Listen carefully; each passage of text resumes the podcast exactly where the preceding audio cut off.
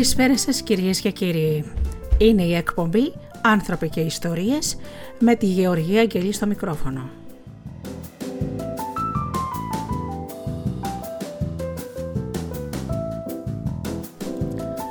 Μία εκπομπή που υποστηρίζει τα θέματα που αντιμετωπίζει ο σύγχρονος άνθρωπος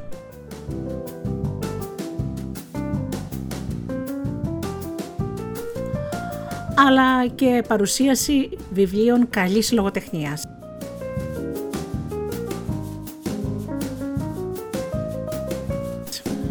Σήμερα λοιπόν φίλοι μου θα σας πάω στην Κωνσταντινούπολη.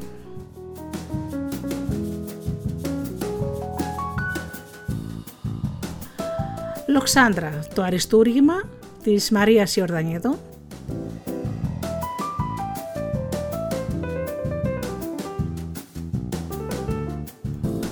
και φυσικά τραγούδια από την πόλη.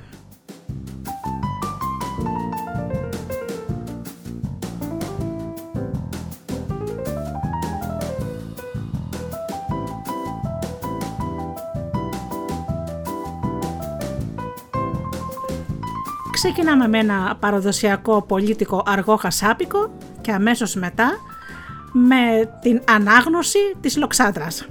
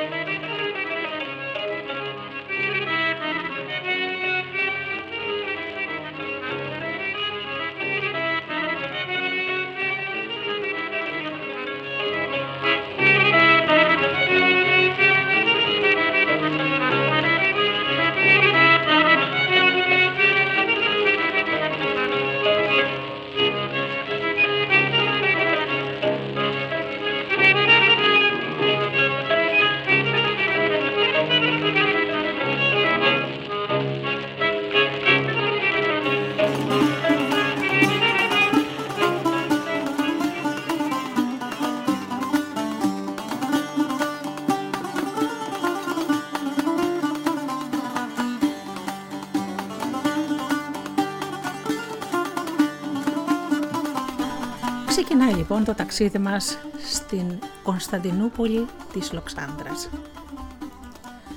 Η Λοξάνδρα δεν είναι απλώς βιογραφία, ούτε απλώς μυθιστόρημα.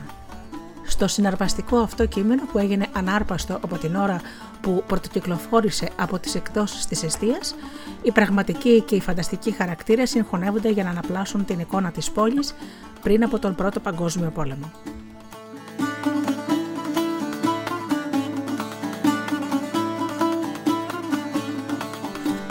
Η Μαρία Ιορδανίδου έγραψε το βιβλίο το 1963 όταν ήταν ήδη 66 χρόνων, επειδή έλεγε δεν ήθελε αυτά τα λίγα πράγματα που ήξερε να τα πάρει μαζί της. Η Λοξάντρα είναι η ιστορία της γιαγιάς της. Μέσα από αυτήν η Μαρία Ιορδανίδου ξαναζωντανεύει μια ολόκληρη εποχή, ακόμα και τώρα που όλα αυτά πέρασαν και το χορτάρι της λησμονιάς αρχίζει κιόλας να φυτρώνει. Η Μαρία Ιορδανίδου γεννήθηκε στην Κωνσταντινούπολη το 1897 και πέθανε στην Αθήνα το 1989. Η ζωή της είναι μια ξεχωριστή συγκλονιστική περιπέτεια που ξεδιπλώνεται με σπάνια γλαφυρότητα στα βιβλία της που ακολουθούν τη Λοξάντρα. Διακοπές στον Κάφσκασο που γράφτηκε το 1965, σαν τα τρελά πουλιά το 1978, στο κύκλο Τα γυρίσματα 1979 και η αυλή μας 1981. Η Λοξάντρα, λέει, γεννήθηκε στην πόλη την εποχή του αδικαιορισμέ. Σους μπρε θα μας κάψεις.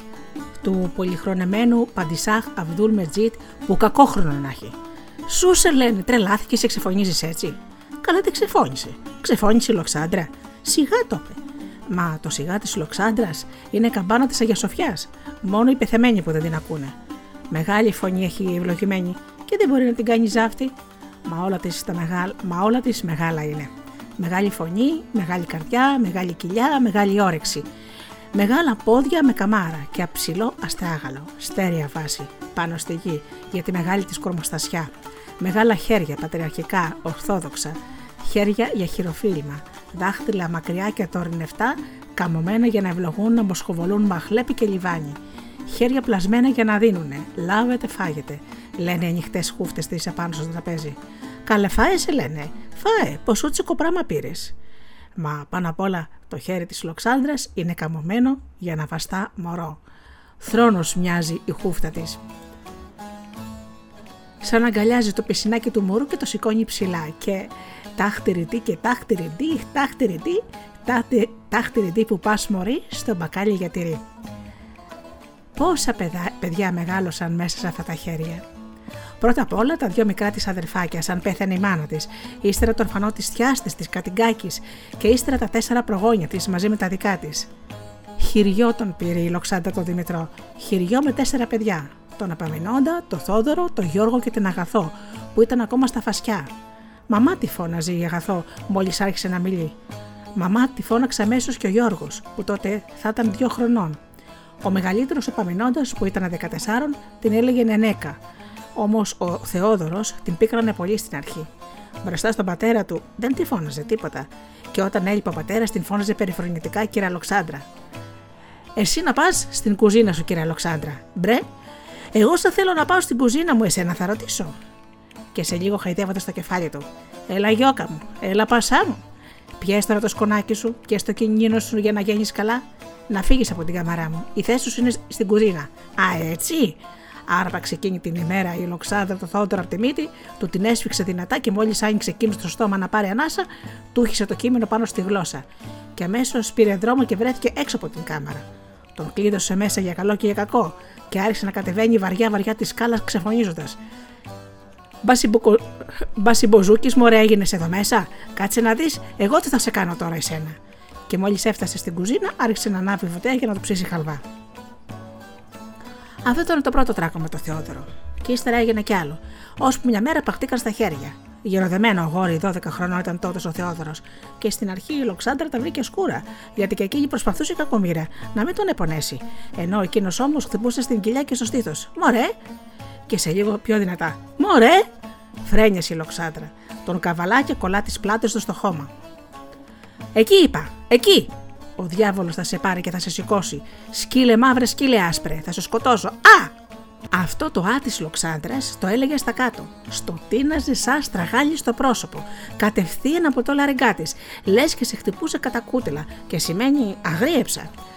Ύστερα από αυτό, ο Θεόδωρος περίμενε να φάει ξύλο από τον πατέρα του και απόρρισε, σαν κατάλαβε πως η Λοξάντρα δεν του είπε τίποτα του Δημητρού. Ύστερα απόρρεσε πάλι όταν στη γιορτή του η Λοξάντρα το έραψε μόνη της ένα ωραίο κοστούμι. Και πάλι απόρρισε όταν η Λοξάντρα πούλησε ένα κοπεδάκι που είχε στον πρίγκιπο για να μπει ο Θεόδωρος εσωτερικός στο Γαλατά Σεράι και να σπουδάσει μια που το ο πατέρας του. Και όταν στο τέλος του πρώτου τετραμήνου γύρισε ο Θεόδωρος στο σπίτι για τις παύσει των Χριστουγέννων, η Λοξάντρα πετάχτηκε με τα χέρια λευρωμένα στη μέση του δρόμου για να τον προϋπατήσει. Και έβγαλε τέτοιες φωνές από τη χαρά της που οι γειτόνιοι βγήκαν όλοι τρομαγμένοι στα παράθυρα να δουν τι συμβαίνει. Ο Θόδωρος έπεσε στην αγκαλιά της και την είπε Νενέκα μου. Και από τότε πια Νενέκα μου άρχισε να τη φωνάζει. Και ποτέ του πια δεν την πίκρανε. Ποτέ χατήρι δεν της χάλασε. Εκείνος που την πίκρανε πολύ ήταν ο αγαπημένος της, ο Παμινώντα, ο τρελοπαμινώντα, ο Ρεμπέτης, που μόλις έγινε 14 χρονών, έδινε το δασκαλό του, πήδηξε από το παράθυρο του σχολείου και έγινε άφατος. Αδύνατος στάθηκε να βρουν τα ίχνη του. Τον κλάψανε, τον μυρολογήσανε και μια μέρα αναπάντεχα μάθανε από το γιακουμίτολο λοστρόμο πω ο Παμινώντας δουλεύει στα βαπόρια. Μούτσος. Τότε ήταν που η Λοξάντρα αγόρασε τον Άι Νικόλα και τον έβαλε στο εικονοστάτης της. Γιατί ήσαμε τότες με τις θάλασσες αλυσφαιρίσια δεν είχε. Πολλά χρόνια πέρασαν ώσπου να κάνει το δικό της παιδί η Λοξάνδρα. Καημό το είχε, παράπονο. Μεγάλο παράπονο. Την Αγιά Βαλακέρνα έταξε λαμπάδα. Μπρε στον Άι Θαράπη. Κατήλα σημαίνια. Τίποτα. Μπρε στα ζεστά μάρμαρα του λουτρού πήγαινε και καθόταν γυμνή για να ανοίξει η μύτα της και να συλλάβει. Τίποτα. Και ο Δημητρός να χαίρεται και να της λέει μπράβο. Πρώτα λέει θα ξετινάξεις στο ορφανά και ύστερα θα κάνεις το δικό σου. Κύριε Λέισον, καλά αυτά τα πράγματα με παραγγελία γίνονται. Έξι χρόνια παντρεμένη γυναίκα για να, και να μην κάνει παιδί. Πάει να πει, δεν θα κάνει. Και παλπισμένη τάζει μια μέρα στην παλοκλιώτησα όλα της τα κοσμήματα, όλα. Παναία μου, είπε η Λοξάνδρα γονατιστή στο εικονοστάσι που ήταν στην καμαρά της. Μεγαλόχαρη Παναγία μου. Κάνω το θαύμα σου. Πόσα χρόνια έχω ακόμα για να προφτάσω να κάνω παιδιά; Μεγάλη παντρεύτηκα για να μπορέσω να αναστήσω τον ορφανά τα αδέρφια μου και να γεροκομίσω τον πατέρα μου. Σωστό είναι να τιμωρηθώ γι' αυτό. Θα κρεμάσω στην εικόνα σου όλα μου τα δηματικά. Και άνοιξε τα χέρια της και κοιτάζοντας την εικόνα, άρχισε ένα-ένα να τα παριθμεί. Λες και υπόγραφε υπό... συμβόλαιο με την Παναγία. Θα σε κρεμάσω τη μεγάλη καρφίτσα της Νενές, το σμπαραγδένιο δαχτυλίδι της μητέρας, τα περουζγένια μου σκουλαρίκια, το σταυρουδάκι μου. Και αφού τα είπε όλα αυτά, φώναξε με αγανάκτηση. Πολύ πράγμα ήταν αυτά που σου ζητώ, που σε γυρεύω τόσα χρόνια και δεν με αξιώνεις, αγρίεψε η Λοξάντρα. Και ό του θαύματος. Δεν πέρασε μήνας και έμεινε έγκυος. Έπειτα έμεινε έγκυος και γεννά τον ελακάκι της. Και ύστερα δύο χρόνια γεννά το κορίτσι την κλειό. Και τώρα φτάνει πια, της είπε ο Δημητρός. Δημητρό, εσύ μην ανακατεύεσαι σε αυτά τα πράγματα. Αυτά είναι τη Παναία δουλειές, είπε η Λοξάνδρα που συλλογιζόταν όλα εκείνα τα διαμαντικά που είχε κρεμάσει στην εικόνα. Δεν είπε όμως τίποτα για το τάμα της σε κανένα. Κρέμασε και πυκνά κορτινάκια μέσα από τα τζάμια του κονοστασιού, του κλείδωσε και πέρασε το κλειδί στο λαιμό της. Μόνο εκείνη και η Παναγία το ξέρανε το μυστικό. Όλα τα μυστικά τα ήξερε η Παναγία. Όμως ήξερε και τα μυστικά της μάνας της και της γιαγιάς της και της προγιαγιάς της. Από χέρι σε χέρι περνούσε αυτή η εικόνα εδώ και πόσα χρόνια μέσα στο σόι της, ώσπου έφτασε και στη Λοξάντρα. Φορτωμένη ασήμι και μάλαμα, φορτωμένη δάκρυ και λαχτάρα. Εκείνο το σημαίνιο μουρδάκι το είχε κρεμάσει η μάνα της, τότε που κόντεψε να χάσει τον Νικολό της από μάτι. Το μαργαριτάρι πάνω στο φωτοστέφανο της Παναγίας το είχε βάλει η γιαγιά της, τότε που σώθηκε το κοριτσάκι της. Από τον Κισιλμπάζιδον τα χέρια, το είχαν πιάσει καταραμένοι στο δρόμο του παιδί. Και παρατρίχα να το σκοτώσουν γιατί φορούσε πράσινο φουστανάκι. Πράσινο χρώμα λέει ε, είναι η ιερή σημαία του Ισλάμ και οι χριστιανοί δεν πρέπει να φορούν αυτό το χρώμα. Τι να πεις, Ποιος να ξέρει τι λαχτάρα να άκρυβε εκείνο το χρυσό βραχιολάκι που κρεμόταν στη μέση της εικόνας. Στο σεισμό να ξέρεις, θα το είχε κρεμάσει η γιαγιά της. Ελένη, στα πόσα έχει χύνει ο σεισμός; Η Ελοξάνδρα, αν ήθελε να θυμηθεί κάτι, πάντα ρωτούσε την ύφη της, την Ελεγκάκη. Τη χείρα του μακαρίτη του Νικολού. Η Ελεγκάκη είχε καλό μνημονικό, ήξερε και γράμματα. Στα πόσα ήταν η Ελένη ο σεισμός; Ζούσε η γιαγιά μου τότε και για δεν ζούσε. Στα πόσα, κάτσε θα το βρούμε. Λοιπόν, στο σεισμό ήμουν αλεχούσα στην ερηφίλη μου. Θεός χωρέ το πουλάκι μου. Για να ήταν ελεγχούστα στην ερηφίλη, πάει να πει πως η Ευτέρπη και η Φημία ήταν γεννημένες. Ο αντρίκος της ακόμα δεν έχει γεννηθεί και τον αντρίκο τον είχε βαφτίσει η γιαγιά της Ολοξάντρα. Πάει να πει Ορόσημα του χρόνου ήταν οι γένες, οι θάνατοι, οι γάμοι, οι σεισμοί και καμιά φορά εκείνο το μελιτζανί φουστάνι. Μπρε, Ελένη, θυμάσαι εκείνο το μελιτζανί. Στα πόσα ήταν που τα είχαμε ράψει το μελιτζανί. Στα πόσα, κάτσε θα το βρούμε. Ψήναν καφέ και κάθονταν αντίκρι αντίκρι στο μεντέρι, μπαλώροντα και όλες τις κάλτσες. Και ως τότε που να το βρούνε, σουρούπανε και ερχόταν και ο Δημητρός από τη δουλειά του.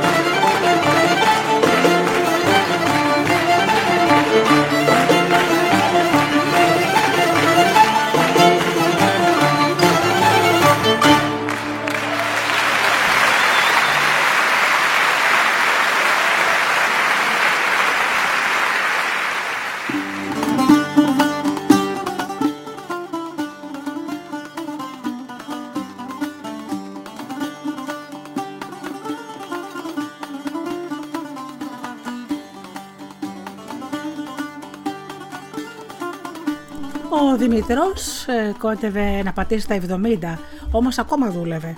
Δούλευε στην εφημερίδα Κωνσταντινούπολης, που την έβγαζαν τότε ο Δημητρός και ο Αθανάσιος Νικολαίδης. Χιώτης ήταν ο Δημητρός. Στη σφαγή της Χή, όταν οι Τούρκοι σφάξαν τους γονείς του και εκείνο ένα μωρό παιδί τον βαγάλανε από το, στο σκλαβαπάζαρο, ένας αδερφός του πατέρα του από τη Σύρα, ο Σιόρ Βασιλάκης ο Λουκουμτζή, ήρθε στοιχείο και έδωσε ένα μπουκί γρόσια για να τον αγοράσει από τους Τούρκους. Ο Βασιλάκης, που ήταν ανήπαντρος, μεγάλωσε τον Δημητρός σαν παιδί του. Και όταν τον έκανε 17 χρονών, τον έστειλε στην πόλη, στο σπίτι της Θιάς Ειρήνης, για να σπουδάσει το παιδί, μια και είχε τέτοια κλίση στα γράμματα. Θαμπόθηκαν τα μάτια του Δημητρού σαν έφτασε στην πόλη, στην ωραία Επτάλοφο, χαίρε Κωνσταντινούπολης, στον Παλαίον Βασιλή. Ξαπλωμένη πάνω σε δύο επίρου, ανοίγει η πόλη τα στίδια της, στο βορειά της Μαύρης Θάλασσας.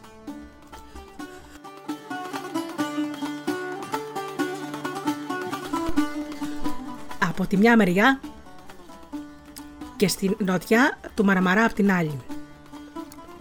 Οι λες κάνουν τα δύο αντίθετα ρεύματα για να την κατακτήσουν.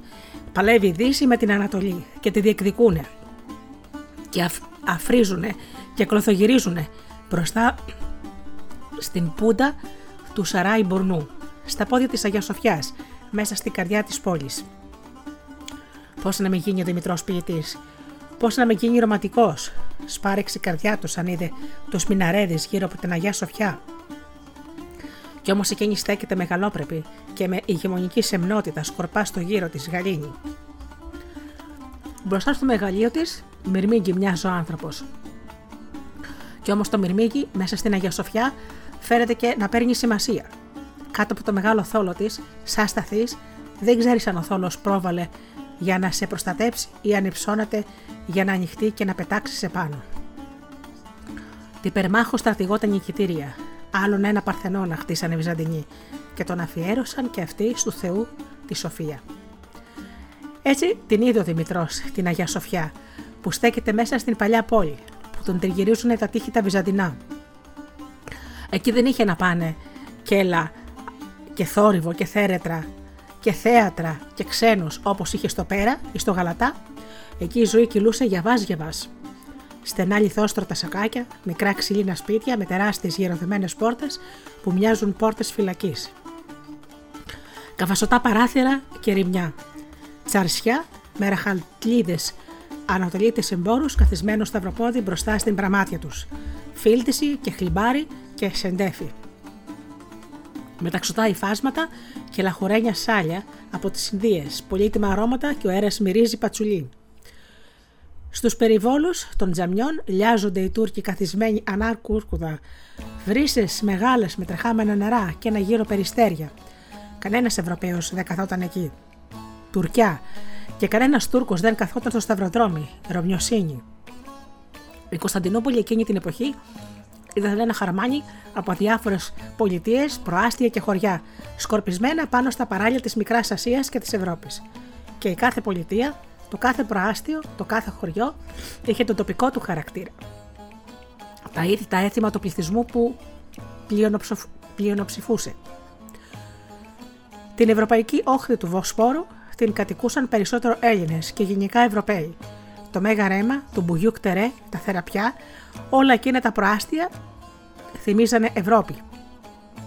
Η Ασιατική όχθη ήταν Ανατολή Εκεί έβγαινε τον Ταούλη για να θυμίσει στους πιστούς πως ήταν Ραμαζάνι.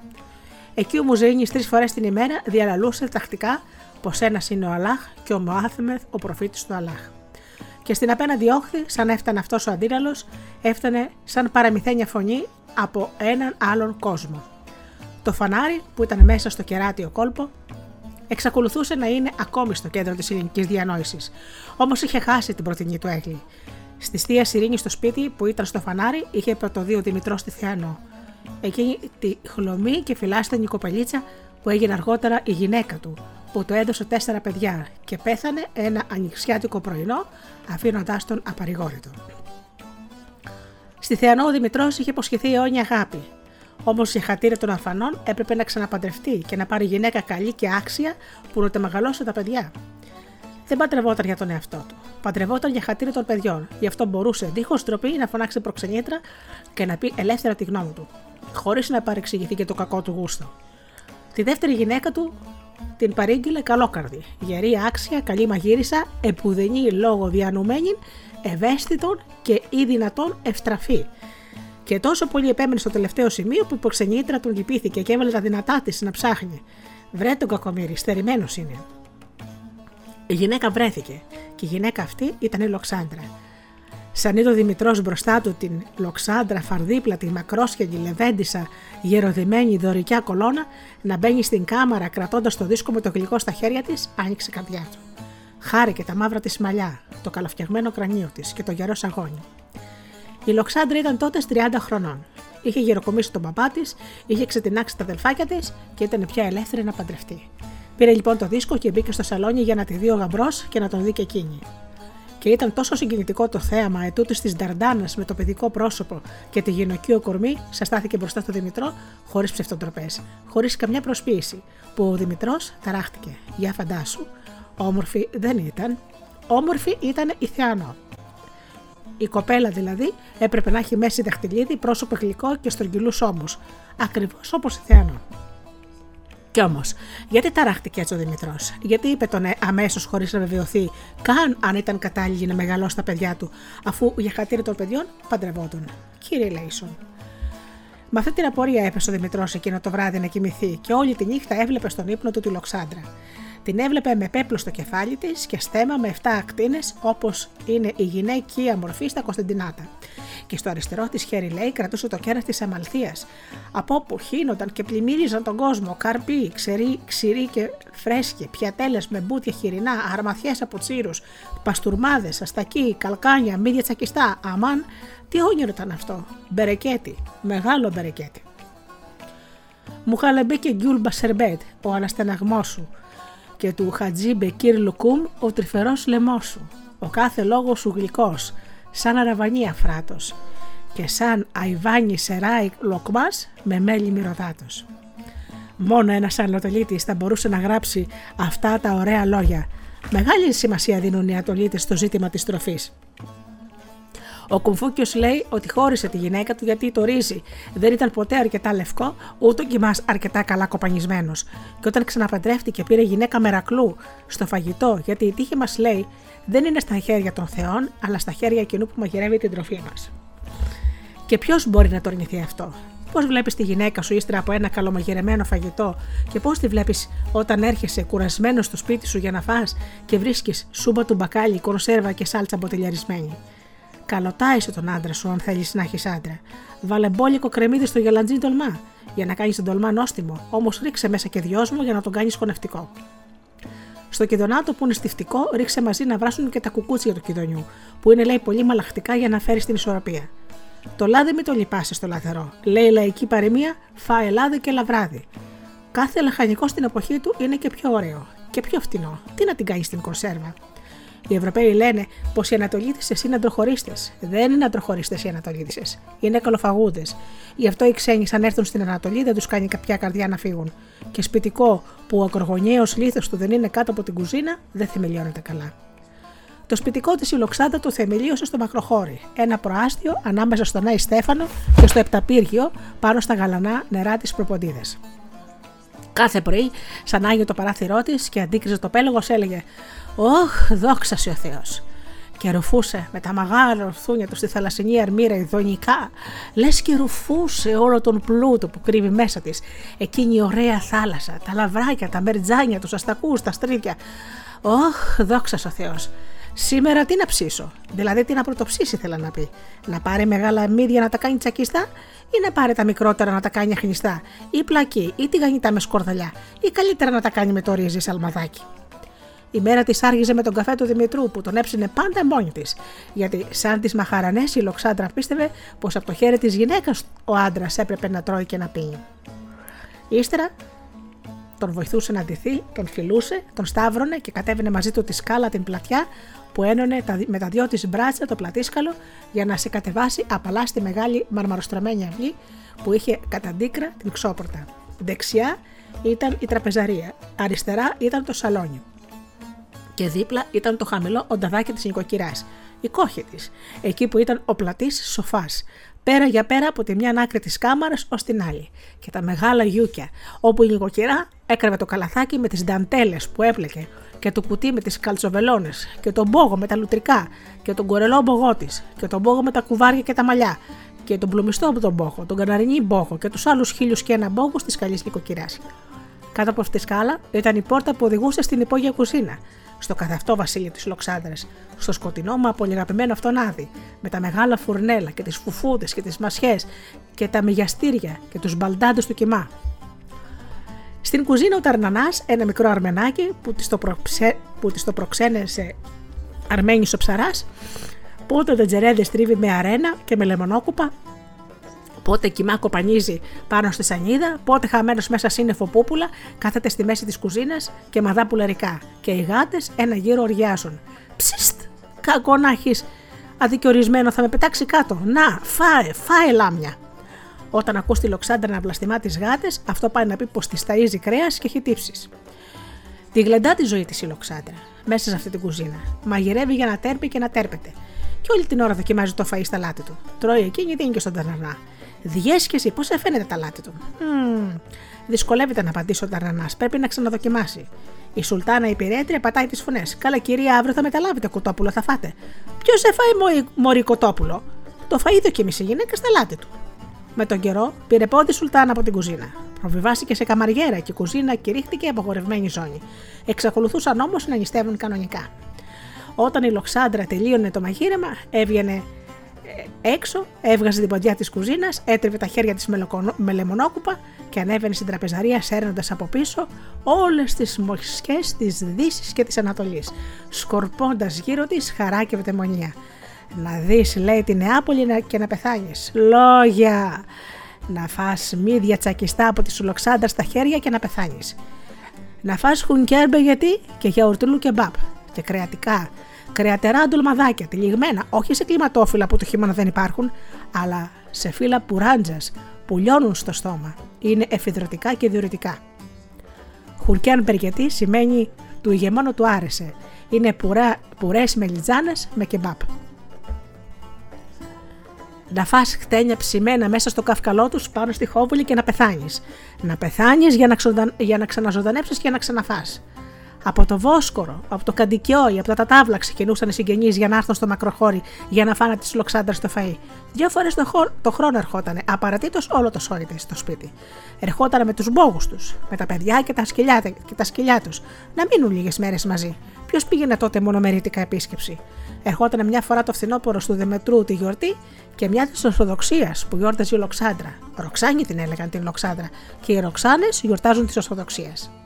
Την πρωτοχρονιά ανήμερα ερχόταν μόνο τα παιδιά της με τις γυναίκες τους και εκείνη την ημέρα η Λοξάντρα παραγέμιζε τη γαλοπούδα, τον Κούρκο, που της έστειλε κάθε χρόνο δώρο ο Χασάπης της. Κοντζάμο, Κούρκο.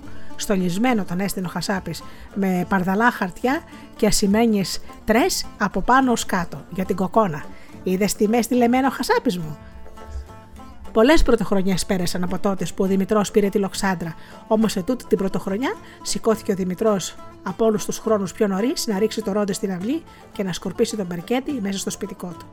Με τις παντόφλες και το μακρύ του άσπρο νυχτικό, κουκουλωμένος στη μιλόγουνά του και φορώντας στο κεφάλι του τον άσπρο σκούφο που του είχε πλέξει λοξάντρα, με φούντα στην άκρη που έφτανε πίσω ως τη μέση του, στάθηκε στο πλατήσκαλο, τρίτο σαν το παλικαράκι, ροδοκόκκινος σαν χιονισμένη αυγή και τίναξε με δύναμη το ρόδι ευτυχισμένο το 1874.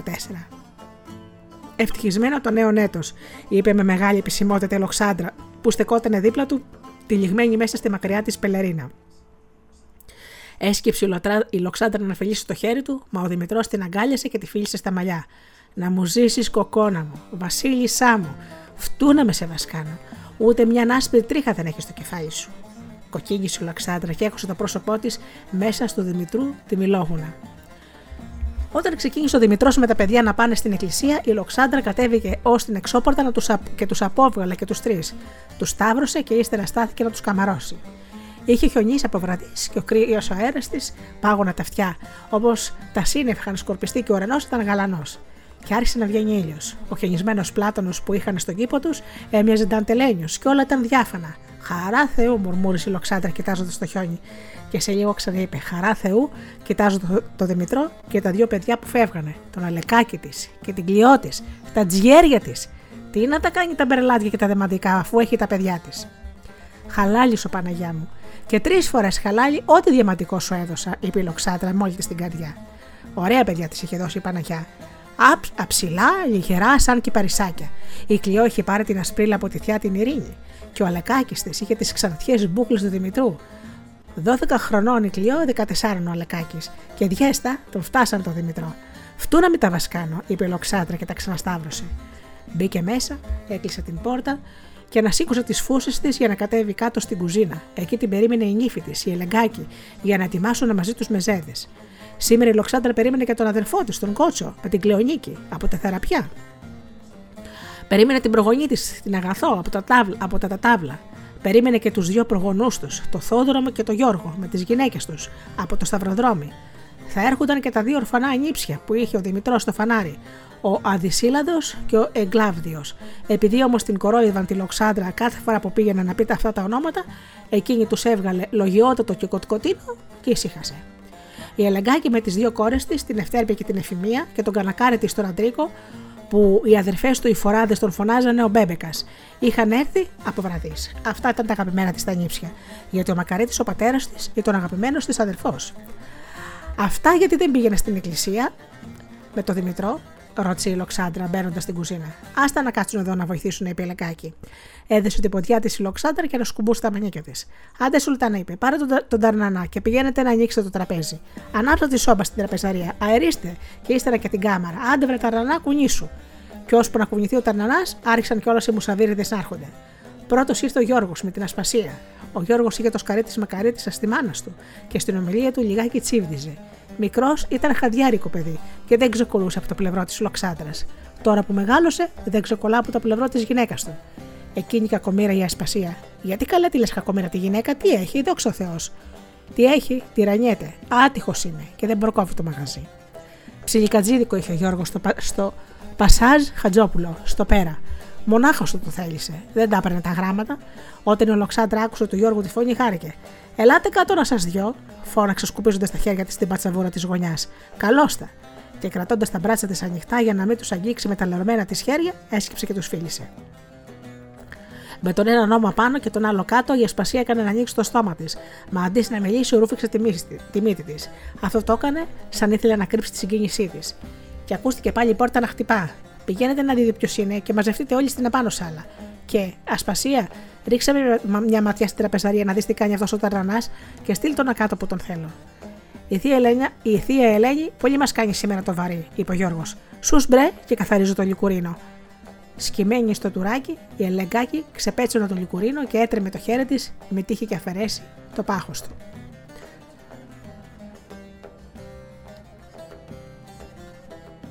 Ακούστηκαν στην πόρτα οι φωνές και το γέλιο της Κλεονίκης. Ήρθε ο κότσο, ο αδερφός μου, είπε η Λοξάντρα.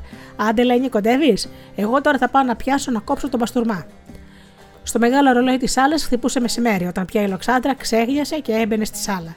Είχε πληθεί με άσπρο κριτικό σαπούνι, είχε στάξει και ένα κόμπο βενζόι στο νερό για να ξεπλύνει το πρόσωπό της, να φρεσκαριστεί, είχε φορέσει τα τρία μεσοφόρια της, το άσπρο, το μανταπολένιο με το κέντημα, το αλπαγκένιο και το μενεξεδίτο ταφταδένιο με τους φραμπαλάδες και τους τούλινους. Από πάνω έχει βάλει το μενεξεδί φόρεμα. Το μεταξωτό με τις πολλές σούρες και με το νταντελένιο γιακά. Κάρφωσε και τη μεγάλη καμέα της στο στήθος και στο μαντιλάκι της έσταξε κολόνια. Σαν αρματωμένη φρεγάτα με φουσκωμένα τα πανιά μπήκε η Λοξάντρα στη σάλα και μόλις μπήκε λες και ήταν άδεια η σάλα και γέμισε. Καλώ ορίσατε, είπε όρθια στη μέση της σάλας, ανοίγοντας τα χέρια της, σαν να ήθελε όλους να τους αγκαλιάσει. Και πριν προφτάσουν να φυγηθούν οι Σουλτάνα από κάτω, φώναξε: Να τους, έρχονται. Η Κλεονίκη έτρεξε στο παράθυρο να δει αν έρχεται ο Φθόδωρος. Η Ασπασία έτρεξε στο μεγάλο καθρέφτη που ήταν πάνω από το κονσόλι και άρχισε να σιάζει τα μαλλιά της, να σαλιώνει με το μικρότερο δαχτυλάκι τα φρύδια της και να δαγκάνει τα χείλη της να τα κάνει να κοκκινήσουν. Ο Δημητρός σηκώθηκε χαρούμενος επάνω και ο Γιώργος πέταξε βιαστικά στη σόμπα το τσιγάρο του, που μόλις είχε ανάψει. Ο Θόδωρος, είπε η Λοξάντρα. Και αργά-αργά άρχισε η Λοξάντρα να κατεβαίνει τη, τη σκάλα και σαν έφτασε στο πλατήσκαλο, σταμάτησε. L'escalier de la reine, λέει ο Θεόδωρος. Η σκάλα της Βασίλισσας. Από την άλλη άκρη της αυλής, όρθιος μπροστά στην ανοιχτή πόρτα. Είχε ξεκουμπώσει το βαρύ του παλτό και από μέσα φαινόταν η άψογη εγγλέζικη αραδικότητα του. Ψηλός, χοντροκόκαλος, γεροδεμένο, ποζάτος, με αδριά χαρακτηριστικά, με τις μακριές φαβορίτες. Ο Θόδωρος φαινόταν μεγαλύτερος από την ηλικία του. Κοντά στα αυτιά του τα μαλλιά του είχαν αρχίσει να σπρίζουν. Σοβαρός, λιγομίλητος, με καλούς τρόπους, χαμηλή φωνή. Τόσο βαθιά και χαμηλή που η Λοξάνδρα μόλις άκουγε τι της έλεγε. Ποτέ δεν γελούσε δυνατά, ποτέ δεν έκανε χειρονομίες. Κοντολογής, σωστός Εγγλέζος τζέντελμαν και πάνω του μύριζε κολόνια Άτκινσον, πούρο χαβανέζικο και εγγλέζικο σαπούνι. Η γυναίκα του ήταν Γαλλίδα. Στεκόταν δίπλα του και το έφτανε ως τον ώμο. Βαστούσε το μικρό ντίμι από το χεράκι και χαμογελούσε στη λοξάντρα. Δεν το ταΐζει το παιδί, συλλογιόταν, συλλογιόταν η λοξάντρα κατεβαίνοντας με το πάσο της. Κίτρινο είναι το χρώμα του, σαν του δαρίου. Αυτή την ύφη την λέγαν Καμίλη. Μα η λοξάντρα ποτέ Καμίλα δεν την είπε. Την φώναζε ψίστ, τη φώναζε καλέ. Στα πεταχτά καμιά φορά της έλεγε Μωρή, αλλά Καμίλα δεν πήγε ποτέ το στόμα της να την φωνάξει. Και ο Θόδωρος και ο Δημητρός εξήγησε στη Λοξάντρα πως στα γαλλικά Καμίλη δεν θα πει Καμίλα. Το κατάλαβες, το κατάλαβα. Τότε γιατί δεν τη φωνάζεις με το όνομά της; Στεκόταν η Λοξάντρα συλλογισμένη και τους κοίταζε και ξαφνικά ξεφώνιζε. Καλά τρελαθήκατε. Πού θα την πω Καμίλα τη γυναίκα, γιατί, τι με έκανε; Με έκανε τίποτα; Και εκείνοι άρχισαν πάλι να εξηγούν από την αρχή. Το κατάλαβες τώρα; Καλά το κατάλαβα, σας λένε. Τόσο ζώο είμαι και δεν μπορώ να καταλάβω. Τόσο πράγμα. Μα στα καλά καθούμενα να πιάσω να την πω Καμίλα. Αυτό το πράγμα γίνεται. Μα εκείνη δεν θα, κάνω, δεν θα κακοφαγιστεί, γιατί στα γαλλικά Καμίλη είναι πολύ ωραίο όνομα. Να, διάσου Λοξάντρα μου, επέμενε ο Δημητρός. Ελπίς στα γαλλικά είναι πολύ ωραίο όνομα, έτσι δεν είναι; Κι όμως, στα γαλλικά θα πει αυτή κάνει το νερό της. Πα! Και ένας Γερμανός ζωολόγος λέγεται Ριχάρδος Χέσε. Κύριε Λέισον, κατάλαβες τώρα, κυρά μου. Δημητρό, μη με το ξαναπείς αυτό το κατάλαβες; Γιατί πολύ με έσφιξες στην ψυχή μου. Θα ξεφωνήσω. Θα ανοίξω τα παράθυρα και θα ξεφωνήσω. Όσες φωνές έχω και δεν έχω θα τις βγάλω. Α! Όταν ακούσανε το Α, τα παράτησαν. Και έτσι η Λοξάντρα δεν φώναξε ποτέ την ύφη της Καμίλα. Καλώς την είπε σήμερα και έσφιξε στην αγκαλιά της τον Τίμη. Από την τραπεζαρία ακούστηκαν τα βήματα και ο θόρυβος των πιατικών. Εκεί το χαρικλό και το πλοπλό και η Σοφία η Λουγκρού από Αντίκρη μαζί με την Ευτέρπη και τον Μπέμπεκα στρώναν το τραπέζι. Ο Μπέμπεκα βαστούσε στο χέρι του ένα ταυλά και αναβοκατέβαινε από τη μικρή σκαλίτσα στην κουζίνα κουβαλώντας τους μεζέδε. Τελευταία από όλους εκείνη τη χρονιά ήρθε η Αγαθό, η ωραία της οικογένειας. Είχε τα σγουρά ξανθά μαλλιά σαν το αλέκου και καστανά μάτια. Τα χείλη της ήταν κόκκινα, δεμένα σαν φιωγκάκι. Ήταν παχουλή, κοτοπόδαρη και θύμιζε κοτούλα λαχουράτη. Κοκοκοκό, λες και έκαμε εκείνη τη μέρα μπαίνοντας στη σάλα κρεμασμένη από τον μπράτσο του Μανολιού και καμαρώνοντας την καινούρια της σκυλίτσα. Και ο Μανολιό, που θα γινόταν πατέρας, σκορδωνόταν. Πώς να μην κορδωθεί ο Μανολιό, τέτοια γυναίκα πήρε. Ένα φτωχός μαραγκός από τα τάβλα, να πάρει του Θόδωρου την αδερφή. Το μεγαλύτερο ναυτιλιακό γραφείο στο Γαλατά είχε ο Θόδωρος. Μαζί με την Αγαθό και το Μανολιό ήρθε και ο Λογιότατο με τον Κοτκοτίνο. Ανταμώθηκαν μέσα στο βαπόρι. Η μεγάλη πράσινη πύληνη σόμπα φλοκάριζε με δύναμη και μπήκαν στην τραπεζαρία. Μοσχοβολούσε η κάμαρα, πεύκο και πρινάρι. Το τραπέζι ήταν στρωμένο φαρδί πλατή σε όλο το μάκρο τη κάμαρα και το κάτασπρο λινό τραπεζομάντιλο δεν φαινόταν από τους πολλούς μεζέδες. Το καριδένιο μπουφεδάκι, που σαν λεπτοκόκαλη γυναίκα δεν έδειχνε τον όγκο του, ήταν φορτωμένο με αγιοβασιλιάτικα φρούτα. Μήλα, αχλάδια, ρόδια, πορτοκάλια, καρύδια, φουντούκια, μίγδαλα, κάστανα, φιστίκια, σταφίδες, σίκα, χαρούπια και γλυκοσούτζουκο από χυμό στα φιλιών. Σωστό κέρας της αμαρτίας. Ευλόγησαν την βρόσαν και την πόση το δούλο σου. Με κατάνοιξη κάθισαν όλοι γύρω στο τραπέζι και άρχισαν να δένουν το λαιμό τους στις πετσέτες τους. Το φαγητό άρχισε αργά, ιεροτελεστικά και βαθιστόχαστα με τις στερεότυπες ευχές Γεια στα χέρια σου, Λοξάντρα μου. Την καμίλη την είχε καθίσει δίπλα της η Λοξάντρα για να την νοιάζεται. Μπροστά της της είχε βάλει μπόλικο μαύρο χαβιάρι από εκείνο που τους είχε φέρει ο καπτάν Γκίκας, τότε που ναυλώθηκε του Θόδωρου του Βαπόρ για την Οδυσσό.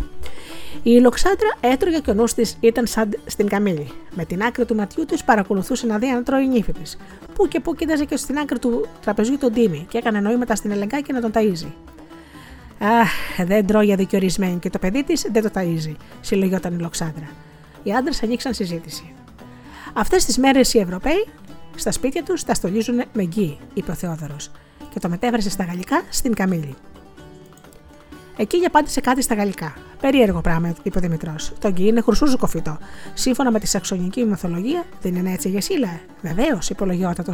Με κλόνο από γκί σκότωσε ο Λόκη τον ωραίο θεό του φωτός, τον Βαλδούρ. Μα είπε ο Θόδωρο, μήπως και στην Ελλάδα δεν συμβαίνει το ίδιο; Στην Ελλάδα την πρωτοχρονιά ο, λαμός, ο λαός κρεμά από την, πάνω από την πόρτα του σπιτιού του κρεμίδα. Τι είναι η κρεμίδα, νεκρολούρδο. Νεκρολούρδο δεν είναι ο ασφόδελο. Ο Κοτκοτίνος σήκωσε το χέρι του. Παρακαλώ. Τα σλαογραφικά σε αυτάς επιβιώσεις. Ο Μιχαήλ ο ψηλός Τά και υποφελήθηκε η Λοξάνδρα που κανένας δεν την έβλεπε και έχωσε στο στόμα της καμίνης ένα κομμάτι παστούρμα. Φάτο, φάτο, φάτο κακόχρονο να μην έχεις. Ψιθύρισε σφυριχτά, λες και η λαλιά της έβγαινε από τη μύτη. Φάτο να πιάσει τα ντερό σου άλυμα, που από τη λίγη χάσει ο κόλος σου για να βγει η ψυχή σου.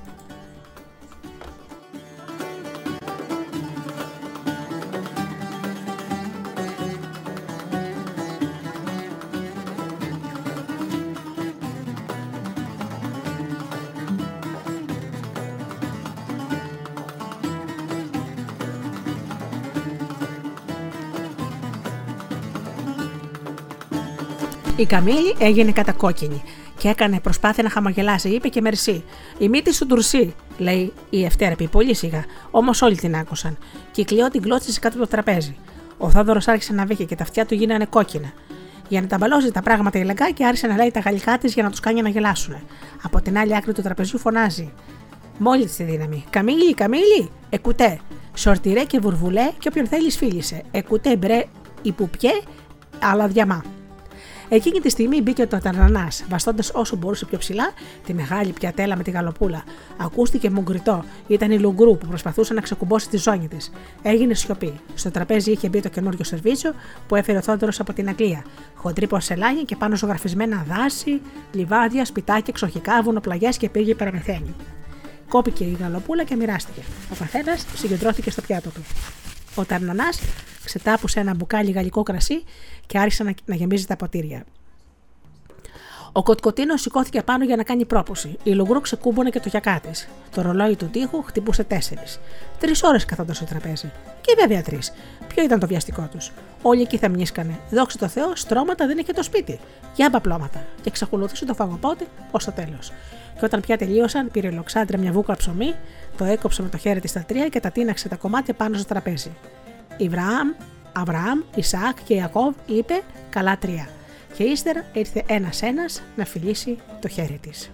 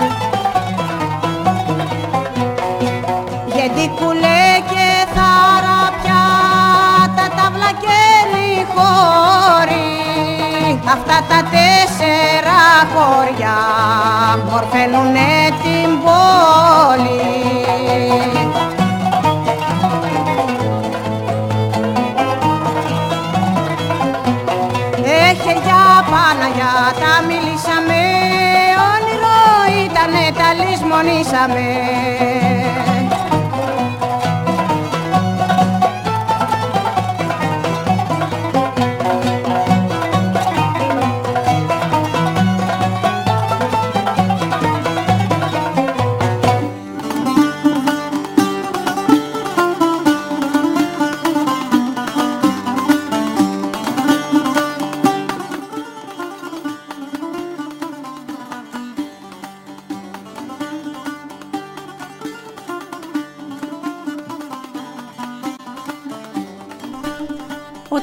λησμονήσαμε Όταν ε, φύγανε οι μουσαφίριδες και καθαρίστηκε καλά το σπίτι, ξανάρχισαν και τα παιδιά να πηγαίνουν στο σχολείο τους.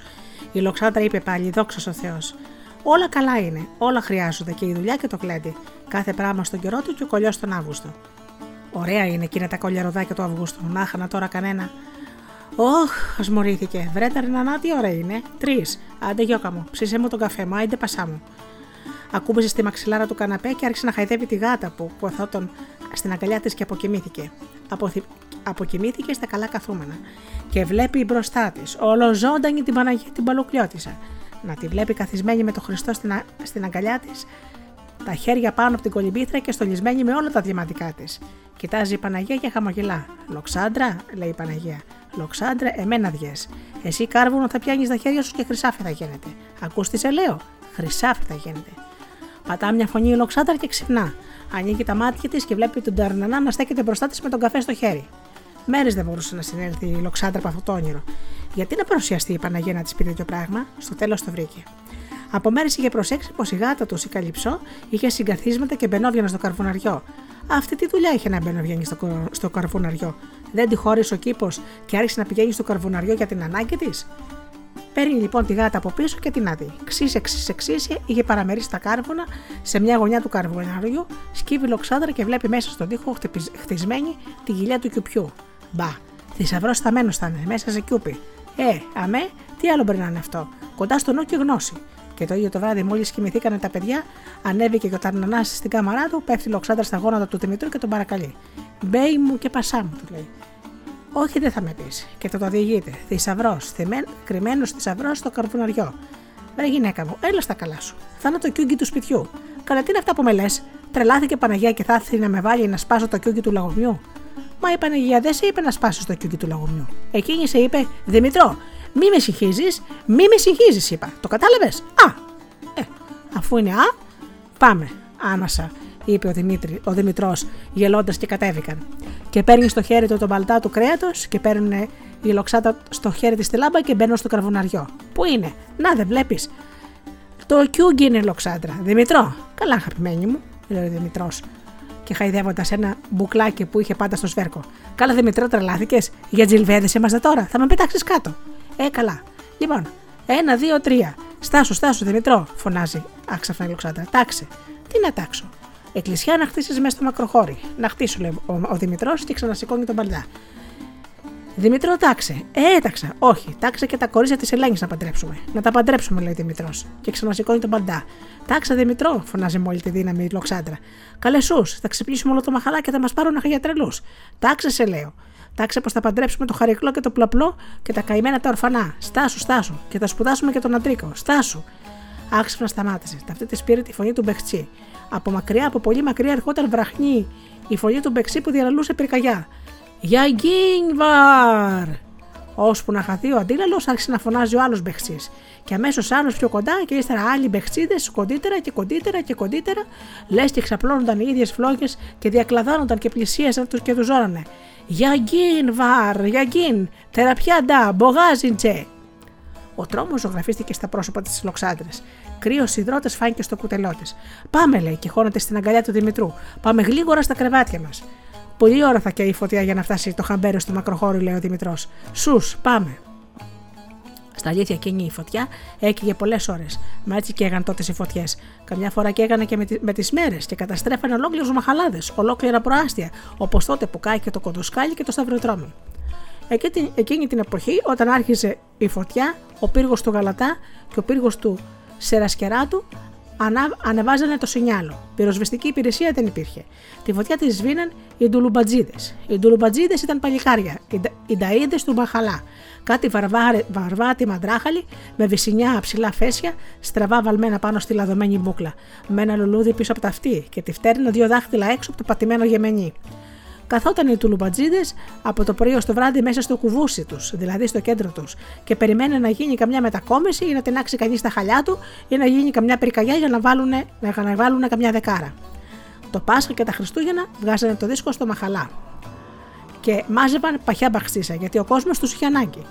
Οπουδήποτε και αν άργησε φωτιά, τρέχανε όλοι οι τουλουμπατζίδε, φορτώνανε στην πλάτη τους μια μικρή τουλούμπα και με το ρεΐζι, δηλαδή τον αρχηγό τους, επικεφαλής τρέχανε ξυπόλυτοι με τα βρακιά ανασηκωμένα πάνω από το γόνατο, βαστώντας δάδες στα χέρια και φωνάζοντας Βάρντα! Και αν δεν έκανες πέρα, σε τσαλαπατούσανε.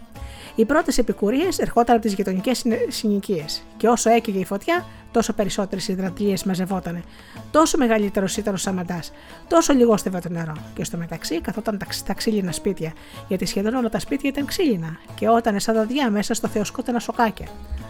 Τόσο στενά ήταν λέει τα σοκάκια στην πόλη, που μια φορά μια χανόμισα καθόταν στο ακατόφλι της πόρτας της και τα πόδια της άγγιζαν τον τικρινό τοίχο. Περνάει του λουμπατζή φορταμένο μια δουλάπα στην πλάτη και της φωνάζει: Βάρντα χανόμεφέντη, σήκωσε τα, τα ποδάρια σου.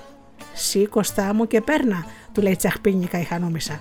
Και γι' αυτό εκείνος ο δρόμος στην πόλη τη λέγανε Οδός Σήκω στα πόδια, που στα τουρκικά είναι Καλντιρμπατζάκ Τζαντεσί. Έτσι λοιπόν εκείνο το βράδυ δεν ξεθάφτηκε ο θησαυρός. Και το άλλο βράδυ δεν ξεθάφτηκε γιατί ο Δημητρός συναλέτιασε και δεν ήθελε να ξανακατέβει. Και ύστερα ήρθε Μουσαφιριλίκη, η θιά Ισμαραγδί από το Κατοικιόι. Το αίμα της ανέβη, το, το, το αίμα της ανέβηκε στο κεφάλι, να την πνίξει τη λοξάντρα. Καλέ αυτό που ξανακούστηκε. Να έχεις θησαυρό στο υπόγειό σου και να μην μπορείς να τον βγάλεις. Μπροστά στους άλλους δεν μπορούσε να. Δεν μπορούσε, γιατί όταν ξεθάβεις θησαυρό δεν πρέπει να μιλήσεις ούτε να φλιαρίσεις στον έναν και στον άλλον. Στάχτη γίνεται το χρυσάφι. Μονάχη της να κατέβει φοβότανε. Δύο φορές σηκώθηκε τη νύχτα και δοκίμασε να κατέβει και τις δύο φορές γύρισε πίσω άναυλα. Μόλις έφτανε στο πλατήσκολο και έβλεπε μπροστά της εκείνη τη μεγάλη αυλάρα, τη μαρμάρινη ταραχή του χάρου, δεν έπιανε. Πώς να περάσει από εκείνη την αυλή που από κάτω ήταν η στέρνα και μέσα στη στέρνα ζούσε ο Γκουιγκουιτζής. Ο Γκουιγκουιτζής, έλεγε η Λοξάντρα, βάζοντας το δάχτυλο μπροστά στα, χέρια, στα χέρια της, γουρλώνοντας τα μάτια της. Σους, μη μας ακούσει, Εκτός από το γκουι η Λοξάντρα φοβόταν και τον Πεχτσί και τον φοβόταν μόνο τη νύχτα. Λυνόταν αφαλώ της από τον δρόμο. Όσο τον άκουγε να, να περπατά και να χτυπά τη σομπανίκα του τις ώρες πάνω στο καλτερίμι. Με τη σομπανίκα του τις ώρες ε, τον έβλεπε κακομοιριασμένο, όμως το πρωί ξεξαγραπνισμένο να κουβαλάς στην πλάτη του μια ξύλινη σκάλα, να περπατά από φανάρι σε φανάρι και να σβήνει τις λάμπες του δρόμου. Και τον ελυπότανε και έτρεχε να του ψήσει καφέ. Αλή, μπρε, αλή, να, κακό χρόνο να έχεις. Έλα, μωρέ να πήγες σε ένα καφέ αντικορισμένε. Ε, το Ουγκουιγκουιτζή, να πω ότι ήταν το στοιχείο του σπιτιού, που τότε εκείνα τα χρόνια όλοι πιστεύανε ότι το κάθε σπίτι έχει ένα στοιχείο. Έπιανε λοιπόν μαζί του ψηλή κουβέντα, μισά τουρκικά, μισά ελληνικά. Τα άμαθες, πα, δεν τα άμαθες. Καλέ μεγάλα πράγματα. Σφαεί στα άντανα. Ναι, αμέ, σε λέω, δεν καταλαβαίνεις. Σηκώθηκαν πάλι τα σκυλιά και κατασφάξαν το κοσμάκι. Που να κούλωθεί το χέρι τους, παλιά μου, να κουλαθεί. Αχ, βαχ, βαχ, βαχ, έλεγε ο Αλής καθισμένος ανάρκουδα μπροστά στην πόρτα της κουζίνας τρίβοντα το τσιγάρο του. Βαχ και τρεις φορές βαχ, κορμάκια πάλι πέσανε, μάνες κλάψανε. Που να το σκάψει φωτιά. Σκυλιά αγαρινά, αγαρινά σκυλιά. Ποτέ του δεν σκέφτηκε να τη ρωτήσει ο Μπεχτσής ποια ήταν τα αγαρινά σκυλιά. Μα και αν της το ρωτούσε, η Λοξάντρα δεν είχε και πολύ σαφή αντίληψη πάνω σε αυτό. Οι Τούρκοι βέβαια ήταν σκυλιά, αλλά οι Τούρκοι για τη Λοξάντρα ήταν μια έννοια πολύ μπερδεμένη. Οι Τούρκοι ήταν μια μάστιγα της ανθρωπότητας, μια θεομηνία, σαν να λέμε χολέρα, σεισμός και κεραυνός. Τι σχέση όμως είχαν αυτά τα πράγματα με τον Αλή ή με τον Αβουλάτη στο Μουσταφά, που όταν έβγαζε στον ήχη του καλαγκάθι, ερχόταν και τη γύρευε αγίασμα από τον Παλοκλή. Ένα και ένα είναι αυτό το αγίασμα, το έλεγε η Λοξάντρα. Βρέξε ένα πανάκι και βάλει το πάνω στην πληγή. Πιέσαι και κομματάκι από μέσα και εσύ εμένα άκουε. Πιέσαι βρέμει το λυπάσαι, με τις παράδες είναι σάμα της το αγίασμα. Για ήπηγε θα στερέψει και το, αγί, το αγίασμα της μπαλοκλιώτησα ήταν ο γιατρός της Λοξάντρα. Του γιατρούς και τα γιατρικά τα φοβότανε. Και ακόμα πιο πολύ φοβόταν τα γιατροσόφια της κόνας Ανίκας, της Πλάτρα. Τα συχαινόταν. Πράγματι ήταν εκείνα να τα συγχαθείς. Από κατρουλιό αρσενικού παιδιού έκανε εικόνα Ανίκα γιατρικό για τις χιονίστρες και τα σκασίματα των χεριών. Από σκυλοκούραδο έκανε σκονάκια για το βήχα και τα φυζούσε μέσα στο λάριγκα με καλαμάκι. Από ψόφια ποντίδια και λάδι έκανε ποντικαλυφή. Μέσα στο κάφκαλο του μεδιού έκανε τρεμπιτο αληφή, καλλιτικό για το πρόσωπο. Έκοβε το σιρελίκι, γύτευε την ηλαρά, σήκωνε τον αφαλό και τη δεν έκανε η ειδοκαιρισμένη, αλλά η Λοξάντρα τη συχαινόταν.